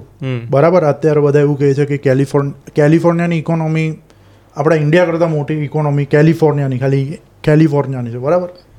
તો ત્યાં સિલિકોન વેલીમાં શું રૂલ છે? જે લોકો જેટલા ફેલ થયા હોય ને એને એટલા એનું એટલું સન્માન છે એ સોસાયટીમાં એને એટલી ઇજ્જત મળે. છે તમારામાં હિંમત આપણી? આપણામાં? કે અહીંયા તો ખાલી એક સબ્જેક્ટમાં બી કોઈ ફેલ થઈ જાય ને એટલે ચાલુ ટોર્ચરિંગ ચાલુ. ત્યાં તો કેવી વસ્તુ કે જે જેટલા ફેલ થયા ને એનું એટલી ઇજ્જત છે. આવું ધીમે ધીમે બેંગ્લોરમાં ને એ બધે બી આવે છે. એટલે જઈ હરખા ખરેખર ક્યુરિયસ ક્યુરિયોસિટીવાળા લોકો છે ને ત્યાં વસ્તુ અલગ છે. ને જઈ પંચાત પછાડવાના કઈ એકબીજાને ત્યાં વસ્તુ અલગ છે. મારો સવાલ એ છે કે ફેલિયર શું છે? તમે ખાલી હાથ આવ્યા છે ને ખાલી હાથ મરી જવાના છો. વચ્ચે જે કરો તો પ્રોફિટ છે. ફેલિયર કઈ છે? આ લોકોને એ જ છે ને કે બધી તમે વસ્તુ- લેબલ આપ્યું છે ફેલિયર કે આ થયું આ વસ્તુ આવું થવું જોઈતું તો આવું ના થયું એટલે ફેલિયર લેબલ આપી દીધું. એ એને પાછું એ જ કે આપણે માણસે તો ખરેખર જે વસ્તુ ખોટી થતી હોય એની અમે બોલવું જોઈએ બરાબર? એ બી નહીં બોલવાનું. બધાને ખબર છે સિસ્ટમ છે બરાબર? સિસ્ટમને ચેન્જ કરવી બધાને ખબર છે. પણ કોઈ ચેન્જ કરે? કોઈ ઉઠે છે હમ. બરાબર છે? તમે પોલિટિક્સ બી લઈ લો તમને ખબર છે કે આ બધું ખોટું થાય છે. પણ તો બી દસ માણસ ઉઠે છે? ઇલેક્ટ તમે કહી રહ્યા છો તમે એને ઉતારી બી શકો છો. પણ કોઈ નહીં ઉઠે. પણ પિક્ચરમાં કંઈ બતાવ્યું? આવી ગયા બધા રસ્તા પર. લેક્ચર આપવા આવી જશે ના ના લેક્ચર ને તલવાર લઈને આવી જશે. હમ. હમ. પિક્ચરમાં કંઈ ખોટું બતાવે આવી જશે. અહીંયા આખી સિસ્ટમમાં ખોટું છે તે ત્યાં કોઈ નહીં આવે. એટલે પછી કમ્પ્લેનો કરે કે આપણી ત્યાં તો જો કેટલી બ્રુટાલિટી છે કેટલો કેઓસ છે. બરાબર છે? તો જ્યારે એ પ્રોબ્લેમ આવવાનો હતો, એ પહેલાં તમે સરખી રીતે એક વસ્તુ ડિબેટ કરીને એ વસ્તુનું સોલ્યુશન લાવી શકવાના હતા. એ તમે કર્યું નહીં. તો પછી હંડ્રેડ પર્સન્ટ ચાન્સ છે. તમે શું એક્સપેક્ટ કરો છો? તે કેવોસ જ થવાનો છે. તમે તમારી રિસ્પોન્સિબિલિટી ના નિભાવી. જે સમાજના કથાકથિત હોશિયાર લોકો છે, જેણે ખરેખર કરવું જોઈએ, એ કર્યું નહીં. ને પછી આવી બધી વસ્તુ થાય, એટલે વાક પોલીસવાળા ઉપર ઢોળી દેવાનો કે આ લોકોનો વાક છે. આ ગવર્મેન્ટનો આ વાક છે, આ પેલાનો આ વાક છે. બસ, તમે કમ્પ્લેન કમ્પ્લેન કરવામાં પહેલો નંબર રિસ્પોન્સિબિલિટી આવે ત્યારે ભાગવાનું. કે આપણું તો કોઈ ના, જ નહીં. એ આપણું કામ નહીં. એની માટે પોલીસ છે ને. એની માટે જે બી સરકારી કર્મચારીઓ જે બી બીજા છે એ છે ને. ગવર્મેન્ટ એની માટે છે. બરાબર છે? તમે એની માટે છો. પછી કેવો ક્રિએટ થાય ત્યારે હોહા હોહા કરવી છે કે આપણે અહીંયા તો જો બધું કેવું થાય છે કે ઇન્ડિયામાં તો હવે સેફ જગ્યા છે જ નહીં. ગુજરાત તો સેફ જગ્યા છે જ નહીં. કે ત્યાં છોકરી તો રાતે બાર વાગ્યા પછી નીકળી જ ના આવે. કઈથી નીકળી શકે? તમે એજ્યુકેશન જ મેઇન મુદ્દો છે. જ્યાં તમારે કમ્પ્લેન કરવી જોઈએ. ત્યાં કમ્પ્લેન નહીં કરતા અને ડાયરેક્ટ ઇફેક્ટ આવે પ્રોબ્લેમ આવે ત્યારે કમ્પ્લેન કરો છો કે આ આપણે પ્રોબ્લેમ થયો. આપણે તો ચાલ છોકરા છે તો થોડુંક બી બોલી શકીએ. જે છોકરી હોય ને ને આવું બોલવાનું એ આવું બોલવાની જો હિંમત કરે ને તો એને એટલા એ મળે ને હેટ મળે કે એને દબાવવામાં આવે. છોકરી બોલી ના કે આ સમાજમાં. નહીં નહીં. કંઈ નવું કરવાની ઈચ્છા છોકરીને થાય બહુ અઘરું છે. મેં જોયેલું છે આ વસ્તુ. સમાજના જે મોટા અગ્રણીઓ હોય છે ને, એ લોકો બેટી બચાવો, આ છે તે છે, એમને ભણાવો. અને પાછળથી એમની રિયાલિટી જોવે ને તો એટલી ખરાબ હોય છે ને એ લોકોની રિયાલિટી કે ભાઈ છોકરીઓએ તો એમ કે કે એક ટાઈમે સાસરે જવાનું હોય. એણે તો કામ શીખવું જ પડે. એને આ બધું થોડી કરવાનું હોય. એને તો ઘરકામ સંભાળવાનું હોય. આ છે તે છે. સાસરે જાય તો થોડુંક સહન કરવું જ પડે. એ જ અગ્રણીઓ જે પેલી બૂમો પાડતા હતા કે બેટી બચાવો અને બેટીને ભણાવો. એ જ અગ્રણીઓ પાછળથી આવી બૂમો પાડે છે. આ રિયાલિટી છે. એકદમ હું એકદમ આપણી બધાની માનસિકતા એકદમ વાહિયાત નીચલા કક્ષાની કચરાની એકદમ માનસિકતા થઈ ગઈ છે. એની પાછળના બહુ બધા રીઝન આ બધા થઈ ગયા. મેઇન રીઝન એ કે સ્ક્રિપ્ચરનું ખરેખર જે જ્ઞાન હોવું જોઈએ એ નોલેજ આપણે લીધું નહીં. સ્ક્રિપ્ચર જ એક એવી વસ્તુ છે કે જે આપણને બતાવશે હરખો જે પાથ છે કે કયા પાથ પર જવાનું છે તમારે એમ. એ બધું આપણે ફોલો કર્યું નહીં. ને બીજી બધી વસ્તુ ફોલો કરી છે. અંગ્રેજોની જે સિસ્ટમ ચાલી એવી હજુ બી કન્ટિન્યુઅસ છે જે બ્રેક કરવી જ નહીં. તો પછી એક્સપેક્ટેશન બહુ જ ઓછી છે કે આપણું કોઈ યુટોપિયન ફ્યુચર હોય. Utopian dystopian future full dystopian future છે આપણું. અને બીજું મેમરીને તમે ઇન્ટેલિજન્સ ગણી લીધી છે. બરાબર છે? એટલે જે બી મેમરી મેમરી મેમરી હવે ભવિષ્યમાં એવું થશે કે મેમરી વસ્તુ છે એ તો મશીન લઈ લેશે. બરાબર? તમારી જેટલી મેમરી છે બરાબર? એ બધી વસ્તુ મશીન કરવા માંડશે. તમારા ફોન કરવા માંડશે. એ તમારી શું જરૂર રહેશે? ના ના. અને પેલી વસ્તુ બી શીખવાડવાની જરૂર છે કે એવું હોવું જોઈએ માઇન્ડ કે મને આ વસ્તુનું નોલેજ નહીં ત્યારે જ તમે એને જાણી શકો. અત્યારે એવું હોતું નહીં મને આ વસ્તુ ખબર જ છે. એટલે ખબર છે તો તું જાણી કઈ રીતે શકશે? પેલું સોક્રેટિસ વાળું એ નહીં એફોરિઝમ એ કે એ જ છે ને પ્રાઉડલી કહી કે હું એટલે જ હોશિયાર છું કે મને કંઈ ખબર નહીં ને હું એક્સેપ્ટ કરું છું એટલે જ હું નોલેજની દિશામાં વધારે આગળ જાઉં છું. કે હું જેટલું જાણતો જાઉં છું ને એટલું મને ખબર પડે છે કે મને કંઈ ખબર નહીં. મને હજુ બહુ જાણવા જેવું છે બધી વસ્તુ. ને મને મજા આવે છે એ વસ્તુમાં. એ મજા ક્યારે આવે? ક્યારે આવે એ મજા? આ રીતે આવવાની છે મજા? ફોર્સ કરો તમે ટાસ્ક બનાવ્યો એટલે પૂરું. પ્રેશર કરીને. પ્રેશર કરીને તું એવું કહી દે કે મેં આ વસ્તુને જાણું છું બરાબર? એટલે તારો એ રસ્તાનો દરવાજો બંધ થઈ જાય. તું એવું કે કે ના મેં આ વસ્તુ નથી જાણતો તો તારામાં જે તે કીધું એ પ્રમાણે તું એની અંદર સિકિંગનો ભાવ આવશે. તું અંદર જોશે કે આ કઈ રીતે કામ કરે છે આ વસ્તુ. તો જ તું એને એક્સપ્લોર કરશે બધું વસ્તુ કરશે તું એની પર એક્સપેરિમેન્ટ કરશે કે ભાઈ ચાલ આ વસ્તુ છે આણે આવું કીધું. લાવ એક્સપેરિમેન્ટ કરવા દે. આ ચાલે છે કે નહીં? આણે આવું કીધું લાવ આને જોવા દે ચાલે છે કે નહીં? તો તું એને વસ્તુને એક્સપ્લોર કરી શકશે અને તો જ એની અંદર તમારી નોલેજ આવશે. તમે એવું કહી દો તમે તો ફોનમાં જોઈ લીધું? હા આ ગેલેક્સી આવી રીતે કામ કરે ચાલ થઈ ગયું. પતી ગયું? એટલે તમારો એ વસ્તુ બંધ થઈ ગઈ. તમને એક ફોલ્સ શું કે ખોટું એક તમને પરસેપ્શન આપે વસ્તુ. ખોટું કે આ વસ્તુ હું જાણી ગયો છું. તમે એકચ્યુઅલી કશું જાણતા નથી. બરાબર? તમે ભૂતકાળ બી જોઈ લો. પહેલાં તમારું પરમાણુનું મોડલ આવું આવ્યું હતું. પછી કહે કે ના ના ના આ તો ખોટું છે. આ સાચું મોડલ છે. પછી ન્યૂટનનું આવ્યું કે ગ્રેવિટી આવી રીતે છે. પછી આઇન્સ્ટાઈનની ગ્રેવિટી આવી કે ન્યૂટનની ખોટી છે આની હાથી છે. સાયન્સ તમારું સ્ટેબલ નહીં. અને સાયન્ટિસ્ટ અત્યારે તમે હું હમણાં કોઈ વસ્તુ ચેલેન્જ કરું તો મને કહી દેશે "એ, આ થિયરી આવી છે. તું આમ કેમ ઊંધું બોલી શકે? મને અપોઝ કરે. એ ખબર જ નહીં ને કે એક સાયન્સ આવે ને બીજું આવે એક બીજી સ્ટ્રીમ છે ફિલોસોફી ઓફ સાયન્સ બરાબર? તો ફિલોસોફી ઓફ સાયન્સે સાયન્સને શીખવાડ્યું કે સાયન્સ ઇવોલ્વ કઈ રીતે થાય? ફોલ્સિફિકેશન પર. જેટલી તમે વસ્તુઓ તમારી જેટલી તમે અત્યારે થિયરી આપી છે, એ તમે ફોલ્સિફાઈ કરીને નવી થિયરી એસ્ટાબ્લિશ કરો, તો ઇવોલ્યુશન પર સાયન્સનું ઇવોલ્યુશન એ રીતે થશે. ફોલ્સિફિકેશન પર કામ કરે સાયન્સ આ વસ્તુની ખબર જ નહીં આપણને. આ વસ્તુની વસ્તુ યુટ્યુબ પરથી જાણવા મળી આ બધા પોડકાસ્ટો તરફથી. એટલે સાયન્ટિસ્ટ કેવો હોવો જોઈએ રિજિડ ના હોવો જોઈએ બરાબર? સાયન્ટિસ્ટ કેવો હોવો જોઈએ કે એ એનું મગજ ખુલ્લું હોવું જોઈએ. એ ક્વેશ્ચન કરવો જોઈએ. ભલે વસ્તુ શોધાઈ ગઈ પણ એ બી ક્વેશ્ચન કરવો જોઈએ કે આ કેમ આવું બરાબર? તો જ એમાં નવી વસ્તુ શોધી શકશે. હવે સાયન્ટિસ્ટ તમારો એવું કહે છે કે ના આ જ સાચું. હવે હમણાં કોઈ સાયન્ટિસ્ટ કહી દે કે ના ન્યૂટને કીધું તે સાચું. ના આઇન્સ્ટાઈન આવીને એવું કે ભાઈ મેં આ નવું શોધ કરી. તો કે ના ના તારી બધી કાગળિયા બેકાર છે. ન્યૂટન જ સાચો તો પછી કઈ રીતે તમારું અંદર ઇવોલ્યુશન આવશે? કાં તો બીજો એ પછી આવા તો આઈન્સ્ટાઈન વાળા કેટલા બીજા હશે તેમ તો તમે રદીમાં નાખી દીધા. કારણ કે તમે એક બિલીફ લઈને બેસી ગયા કે ભાઈ આ જ સાચું આ છે એટલે આ સાચું પણ તમે નહીં જોતા કે એણે કેવું પ્રૂફ આપ્યું છે. આપણે વર્ષો પહેલાં એન્જિન શોધાયેલા. અત્યાર સુધી એન્જિન ચાલતા હતા. કેમ? તો કે કે સાયન્સમાં પોલિટિક્સ ઘૂસી ગયેલું. પોલિટિક્સ ઘૂસે એટલે કોઈ નવી વસ્તુ આવે નહીં. અને અત્યારે આટલા ટાઈમ પછી આપણે ઇલેક્ટ્રિક કાર જોવા મળે છે. આ વસ્તુ પહેલાં આવી જવી જોઈતી હતી કે ભાઈ હાઇબ્રિડ કે ઇલેક્ટ્રિક કારો પોલિટિક્સ ને બ્યુરોક્રેસી બંને બંને ઘૂસે થયેલું.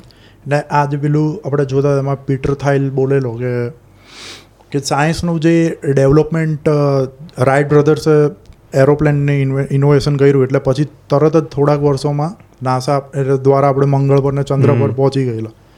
એ પછી એ ઇવેન્ટ થઈ પછી પચાસ વર્ષ થઈ ગયા ને કોઈ એવું મોટું આ સાયન્સની ફિલ્ડમાં કોઈ કામ જ નહીં થયું એમ. કે એવું જે ખરેખર થવું જોઈએ. હવે તો આપણે આટલા એડવાન્સ થઈ ગયા છે તો બી. વીજળી સ્ટોર કરવાની બેટરી સિવાય કે બીજું છે નહીં. એટલે એની પાછળનું એક રીઝન આ જ આપેલું કે એના રીઝનો આ બધા છે કે પોલિટિક્સ ને બ્યુરોક્રેસી એટલું ઇન્વોલ્વ થઈ ગયું છે ને તો સાયન્સને બી બાયસ્ડ બનાવી દેવામાં આવેલું છે. બધી ફિલ્ડોમાં બાયસ છે. બધી ફિલ્ડમાં એક જ પોઈન્ટ ઓફ વ્યૂ છે. જે લોકોએ નક્કી કરેલો છે બીજા પોઈન્ટ ઓફ વ્યૂ દરેક કન્ટ્રીના પોતાના પોઈન્ટ ઓફ વ્યૂ આપણી જેવી ઇન્ડિયન કન્ટ્રીઓના પોઈન્ટ ઓફ વ્યૂ તો ખબર જ નહીં કોઈને કે આપણા પોઈન્ટ ઓફ વ્યૂ શું હતા, આ બધી વસ્તુઓને રિલેટેડ કે જે રીતે પેલું ચેંગીઝ ખાનવાળી વાત કરેલી, તો એની પાછળ પેલી આ જ બધી વસ્તુઓ. ચેંગીઝ ખાન એટલે એકદમ ક્રૂર એમ્પાયર રાજા હતો એમ. એનથી ખતરનાક લોકો તો આ બધા હતા. નેપોલિયન બોનાફાઇટ શીખ, આ પછી એલેક્ઝાન્ડર પછી આ મુઘલ ઇન્વેટરો બધા આવેલા તે. એ લોકોએ સૌથી વધારે ગમે તેમ ક્રૂરતા, મારામારી બધું રેપ ને જે બી કરેલું છે, એ લોકોએ બહુ જ ખરાબ કરેલું છે એમ. ચેંગીઝ ખાનની વસ્તુ જ અલગ હતી. ચેંગીઝ ખાનનો મેઇન મોટિવ હતો પાવરનો. પૈસાનો નહોતો. આ બધાનો પૈસાનો હતો વેલ્થનો એણે જાણી લીધું કે પાવર એ બી હરખી રીતે પાવર યુઝ કરવાનો એમ. એનો મોટિવ આ હતો એમ. ને આપણને ઊંધી રીતે રિપ્રેઝેન્ટ કરવામાં આવેલું છે ચેંગીઝ ખાનનું. અંગ્રેજોનું બી ઊંધી રીતે અંગ્રેજો- અંગ્રેજોએ આપણને સિવિલાઇઝ કર્યા આપણને. ટેકનોલોજી આપી આ છે તે છે અર્થશાસ્ત્ર આવેલું આપણી ટેકનોલોજી આપણને આપણી આપણી જીડીપીના અર્થશાસ્ત્ર જો પાસ્ટનું જોઈએ ને મેં બી વાંચેલું નથી પણ આ બધા હિસ્ટોરિયન પાસેથી સાંભળેલું છે આપણે કે આપણી જીડીપી ને આપણી જે ટ્રેડની સિસ્ટમ હતી એ આ લોકો કરતાં બી ભારે હતી. તો બી આપણે અત્યારે એમ કે કે એ લોકોની ટ્રેડની સિસ્ટમના વખાણ કરીએ છીએ કે એ લોકો આપણને આપીને ગયા. એવું નહીં. સમજવું કે આ પેલું બિહેવિયરલ ઇકોનોમિક્સને એની વાતો કરી, એટલે આ બધી વસ્તુ જીડીપીને બધું, એટલે એન્ડ યુઝર માણસ છે, બરાબર? એના કન્ઝપ્શન પર બધું રિલેટેડ બધી વસ્તુ આ રિલેટેડ છે એમ. માણસ જેટલું કન્ઝ્યુમ કરશે, એ પ્રમાણે આખી ઇકોનોમી મૂવ થશે, જે બી જેનું સાયકોલોજી બિહેવિયર બધું ચેન્જ થશે. એટલે આપણી તો શરૂઆત જ એ પ્રમાણે થતી. આપણી આપણી વાત કરીએ તો જે પ્યોર સનાતન ધર્મની, કે આપણને પહેલાં નોલેજ આપવાનું કે આપણા, આપણું નેચર છે ને બધું એક્સપ્લોઇટેશનનું છે. નેચરમાં તમે જુઓ ને, તો લવ ને કમ્પેરિઝન ફાઇન્ડ કરવા બહુ અઘરી વસ્તુ છે. આપણને એક આપણો ફોલ્સ નેરેટિવ છે કે લવ ને નેચરમાં બહુ લવેબલ વસ્તુ છે કમ્પેરિઝન છે. કઈ છે? લવેબલ ને કમ્પેરિઝન વસ્તુ ક્યાં છે? જ્યાં જુઓ ત્યાં એક્સપ્લોઇટેશન જ છે. સિંહ સસલાને મારતો હશે, સસલું એવું કોઈ બીજી વસ્તુને મારતું હશે. જે એક્સપ્લોઇટેશન છે, લવ ને એ નથી. તો આપણો નેચર કન્ઝ્યુમ કરવાનો છે. કઈ બી વસ્તુ મળે ને ભોગી લેવાની એમ. તો આપણને પહેલાં આ વસ્તુ શીખવાડવામાં આવેલી કે આપણે માણસ છીએ ને આપણે જો હરખી રીતે હેપીનેસ બધાનો ગોલ છે એમ હેપીનેસ અચીવ કરવાનો છે, એન- માટે આ દુનિયામાં આવેલા છે આપણે, કે આપણે એક એટર્નલ પ્લેઝર ફાઇન્ડ કરીએ છીએ. આ પ્લેઝર મટીરિયલ પ્લેઝર નહીં. પ્લેઝર એટલે જે વસ્તુ ચાલુ થઈ ગઈ અને બંધ થઈ ગઈ. મળીને તરત પતી ગઈ એટલે બીજા પ્લેઝર એટર્નલ પ્લેઝર એક વસ્તુ છે જે દરેક માણસ શીખ કરે છે. તો એ કઈ રીતે કરશે? મટીરિયલના કન્ઝપ્શન થ્રી નહીં. મટીરિયલની ઉપરની કઈ વસ્તુ છે? કે માણસ જેટલું કન્ઝપ્શન ઓછું કરશે મટીરિયલનું એટલો સિમ્પ્લિસિટીના ફોર્મમાં આવશે અને એ સિમ્પ્લિસિટી થ્રુ એ એટર્નલ હેપીનેસ જે છે તે અચીવ કરી શકશે.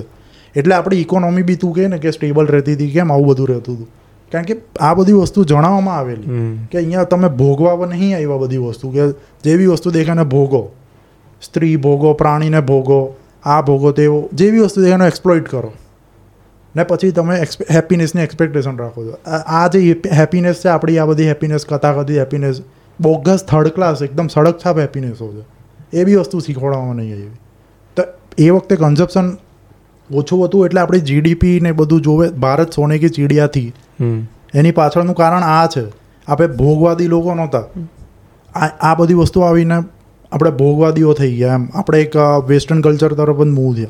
એ લોકોનો તો મેઇન ગોલ જ એ છે કે મટીરિયલને જેટલું કન્ઝપ્શન કરશો જેટલું ભોગશો એટલા તમે આગળ વધશો. એ લોકોનો મોટો આ છે ને આપણે બી એ ડિરેક્શનમાં જઈ રહ્યા છે. આપણી વસ્તુની વાત કરી આવી બધી કે સાદાઈ અપનાવવાની સિમ્પ્લિસિટી અપનાવવાની લવારા કરો છો તમે લોકો. હું જ્ઞાન આપો છો તમે લોકો. તો કબીર સાહેબને બધા તો મૂર્ખા હતા. અને આ વસ્તુ જે ભોગવાનું તે કીધું એમાં તે ખબર છે એક વીડિયો શેર કરેલો ટેબલ ફોર ફ્યુ વાળો? હમ. તો એમાં હું શેર કરી દઈશ લી.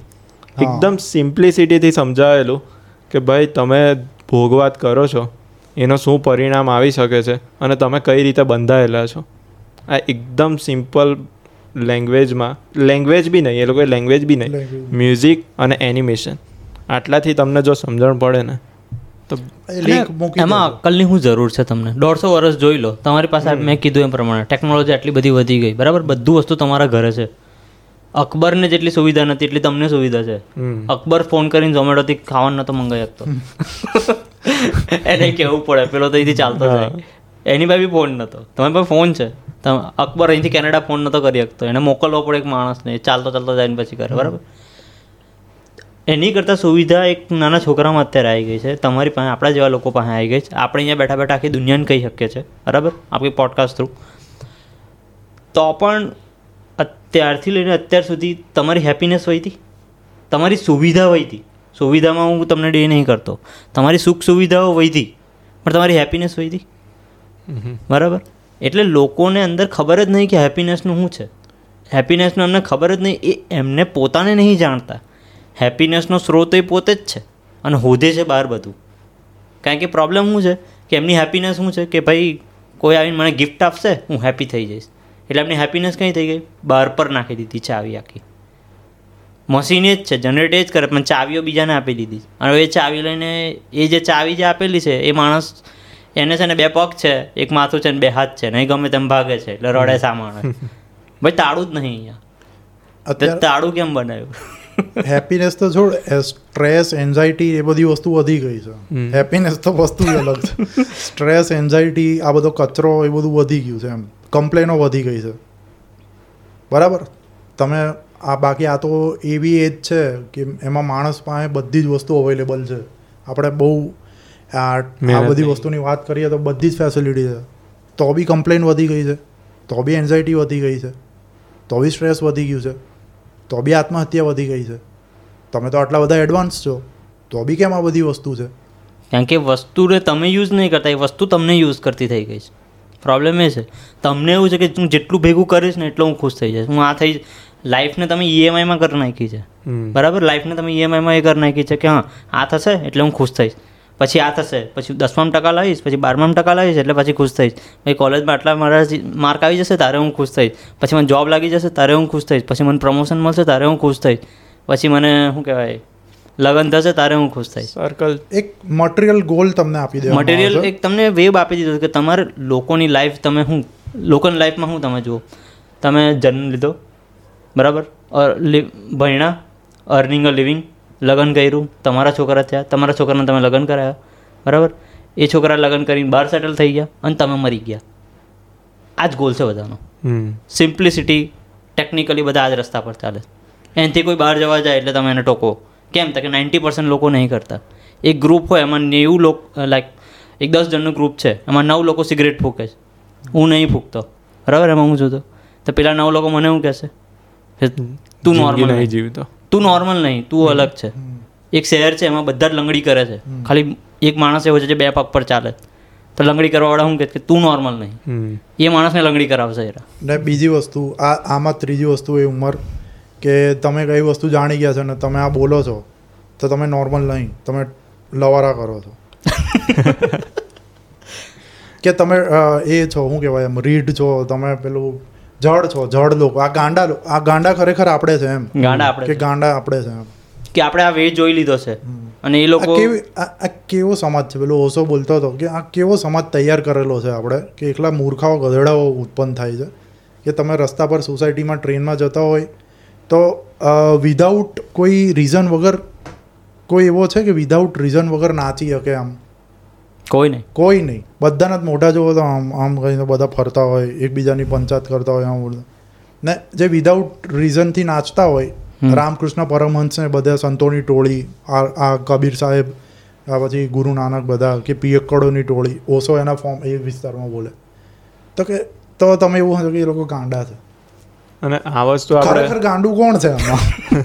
અને મટીરિયલિસ્ટિક આ બધા પાછળ પડ્યા બરાબર એ લોકો તો મટીરિયલિસ્ટિક ટેન્ડન્સી વાળા હતા જ નહીં જે કબીર છે કબીરને કઈ તમે કહો? સંત કબીરને તમે કહો મટીરિયલિસ્ટિક છે? એની પાસે બંગલો હતો? ગાડી હતી? તો બી ખુશ હતા એ. તો બી ખુશ હતા ને? રચના જુઓ. કેમ હતા ખુશ? ગાંડા હતા એ.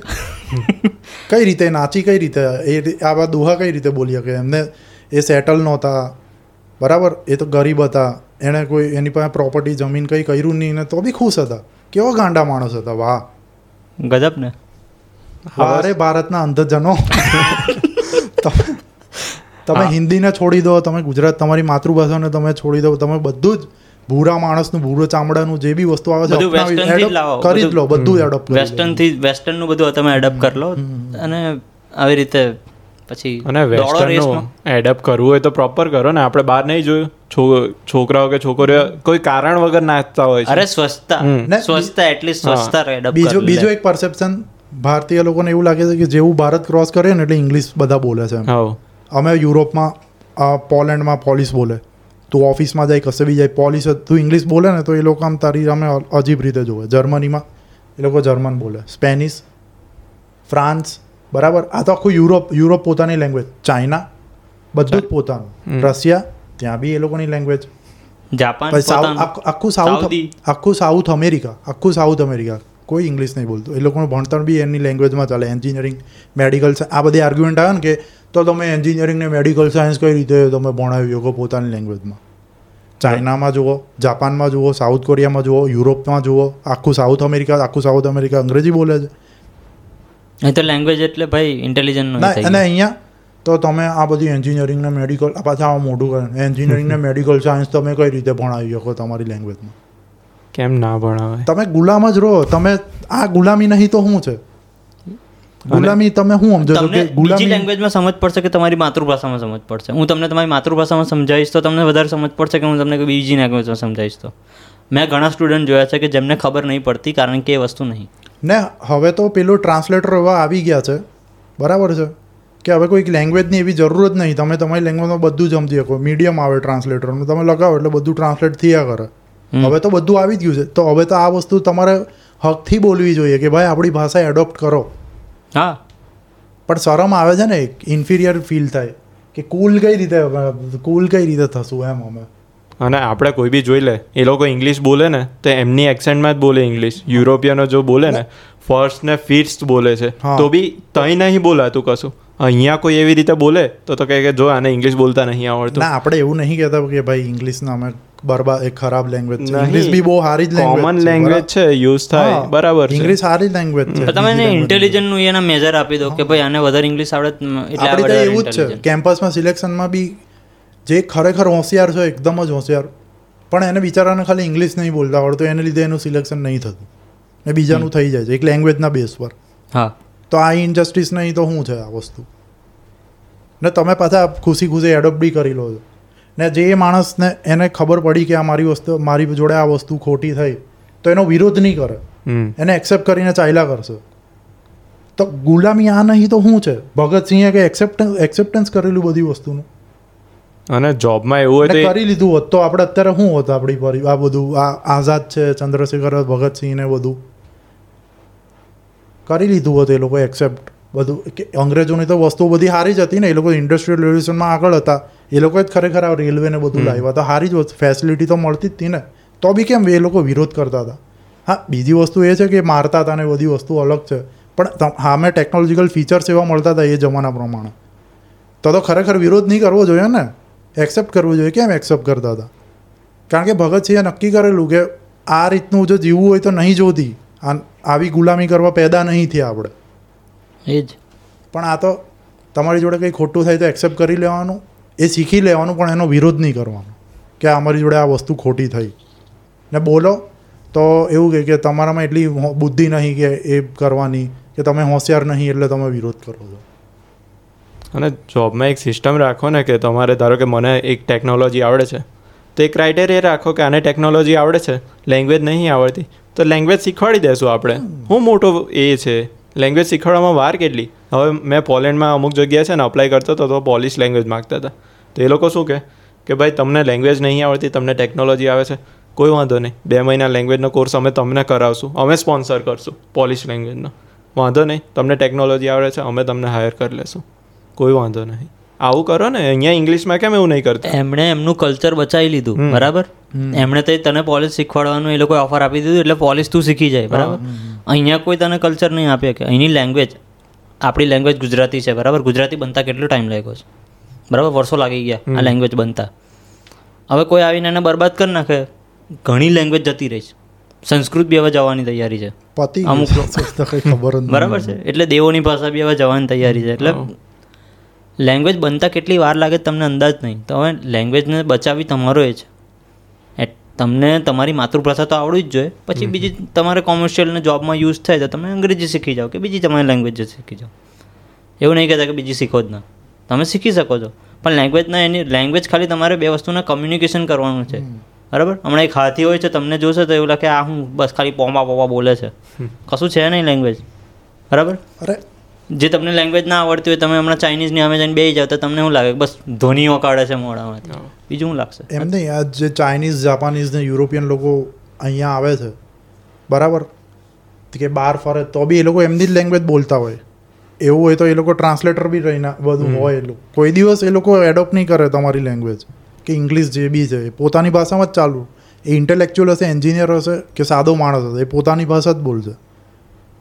એ લોકોને શરમ નહીં આવતી હોય. આપણે શરમ ઇન્વેન્ટ કરી છે ને ભાઈ અહીંયા?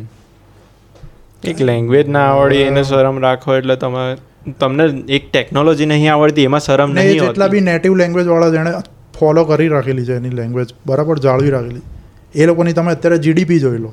ચાલો લોજિક પ્રમાણે વાત કરો છો તો તો જોઈ લો ટેકનોલોજીકલ રેવોલ્યુશન જેટલા ચાઇના જાપાન યુરોપમાં આગળ છે એટલા અમેરિકા કરતાં બી આગળ નીકળી ગયા છે એ લોકો.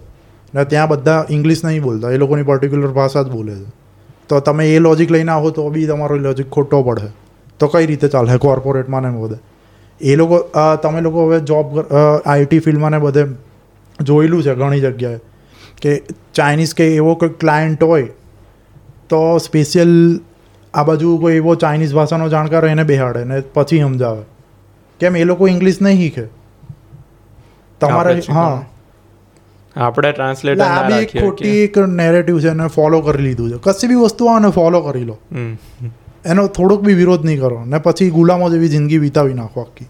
એમાં શું છે? બધી વસ્તુ તમે લોકો ઇન્ફ્લુઅન્સ વધારે થઈ જાય બીજાથી બરાબર? કોઈ સેલિબ્રિટી હોય ને એ હોય એ બધા ઇંગ્લિશમાં વાત કરતા હોય બરાબર? એટલે લોકો ઇન્ફ્લુઅન્સ થઈ જાય કે વાહ. અને તમારી અંદરથી ઓલરેડી તમને એવું કીધું હોય કે આમ પેલું બાળપણથી જ તમારે હોય કે એક ઇંગ્લિશ મીડિયમનો છોકરો ને ગુજરાતી મીડિયમનો છોકરો. ઇંગ્લિશ મીડિયમનો છોકરો બોલે એટલે ભાઈ મોંમાંથી ફૂલ ફૂલ ઝરે. ગુજરાતી બોલે એ નોર્મલ કહેવાય. કારણ કે બધું નોર્મલ છે.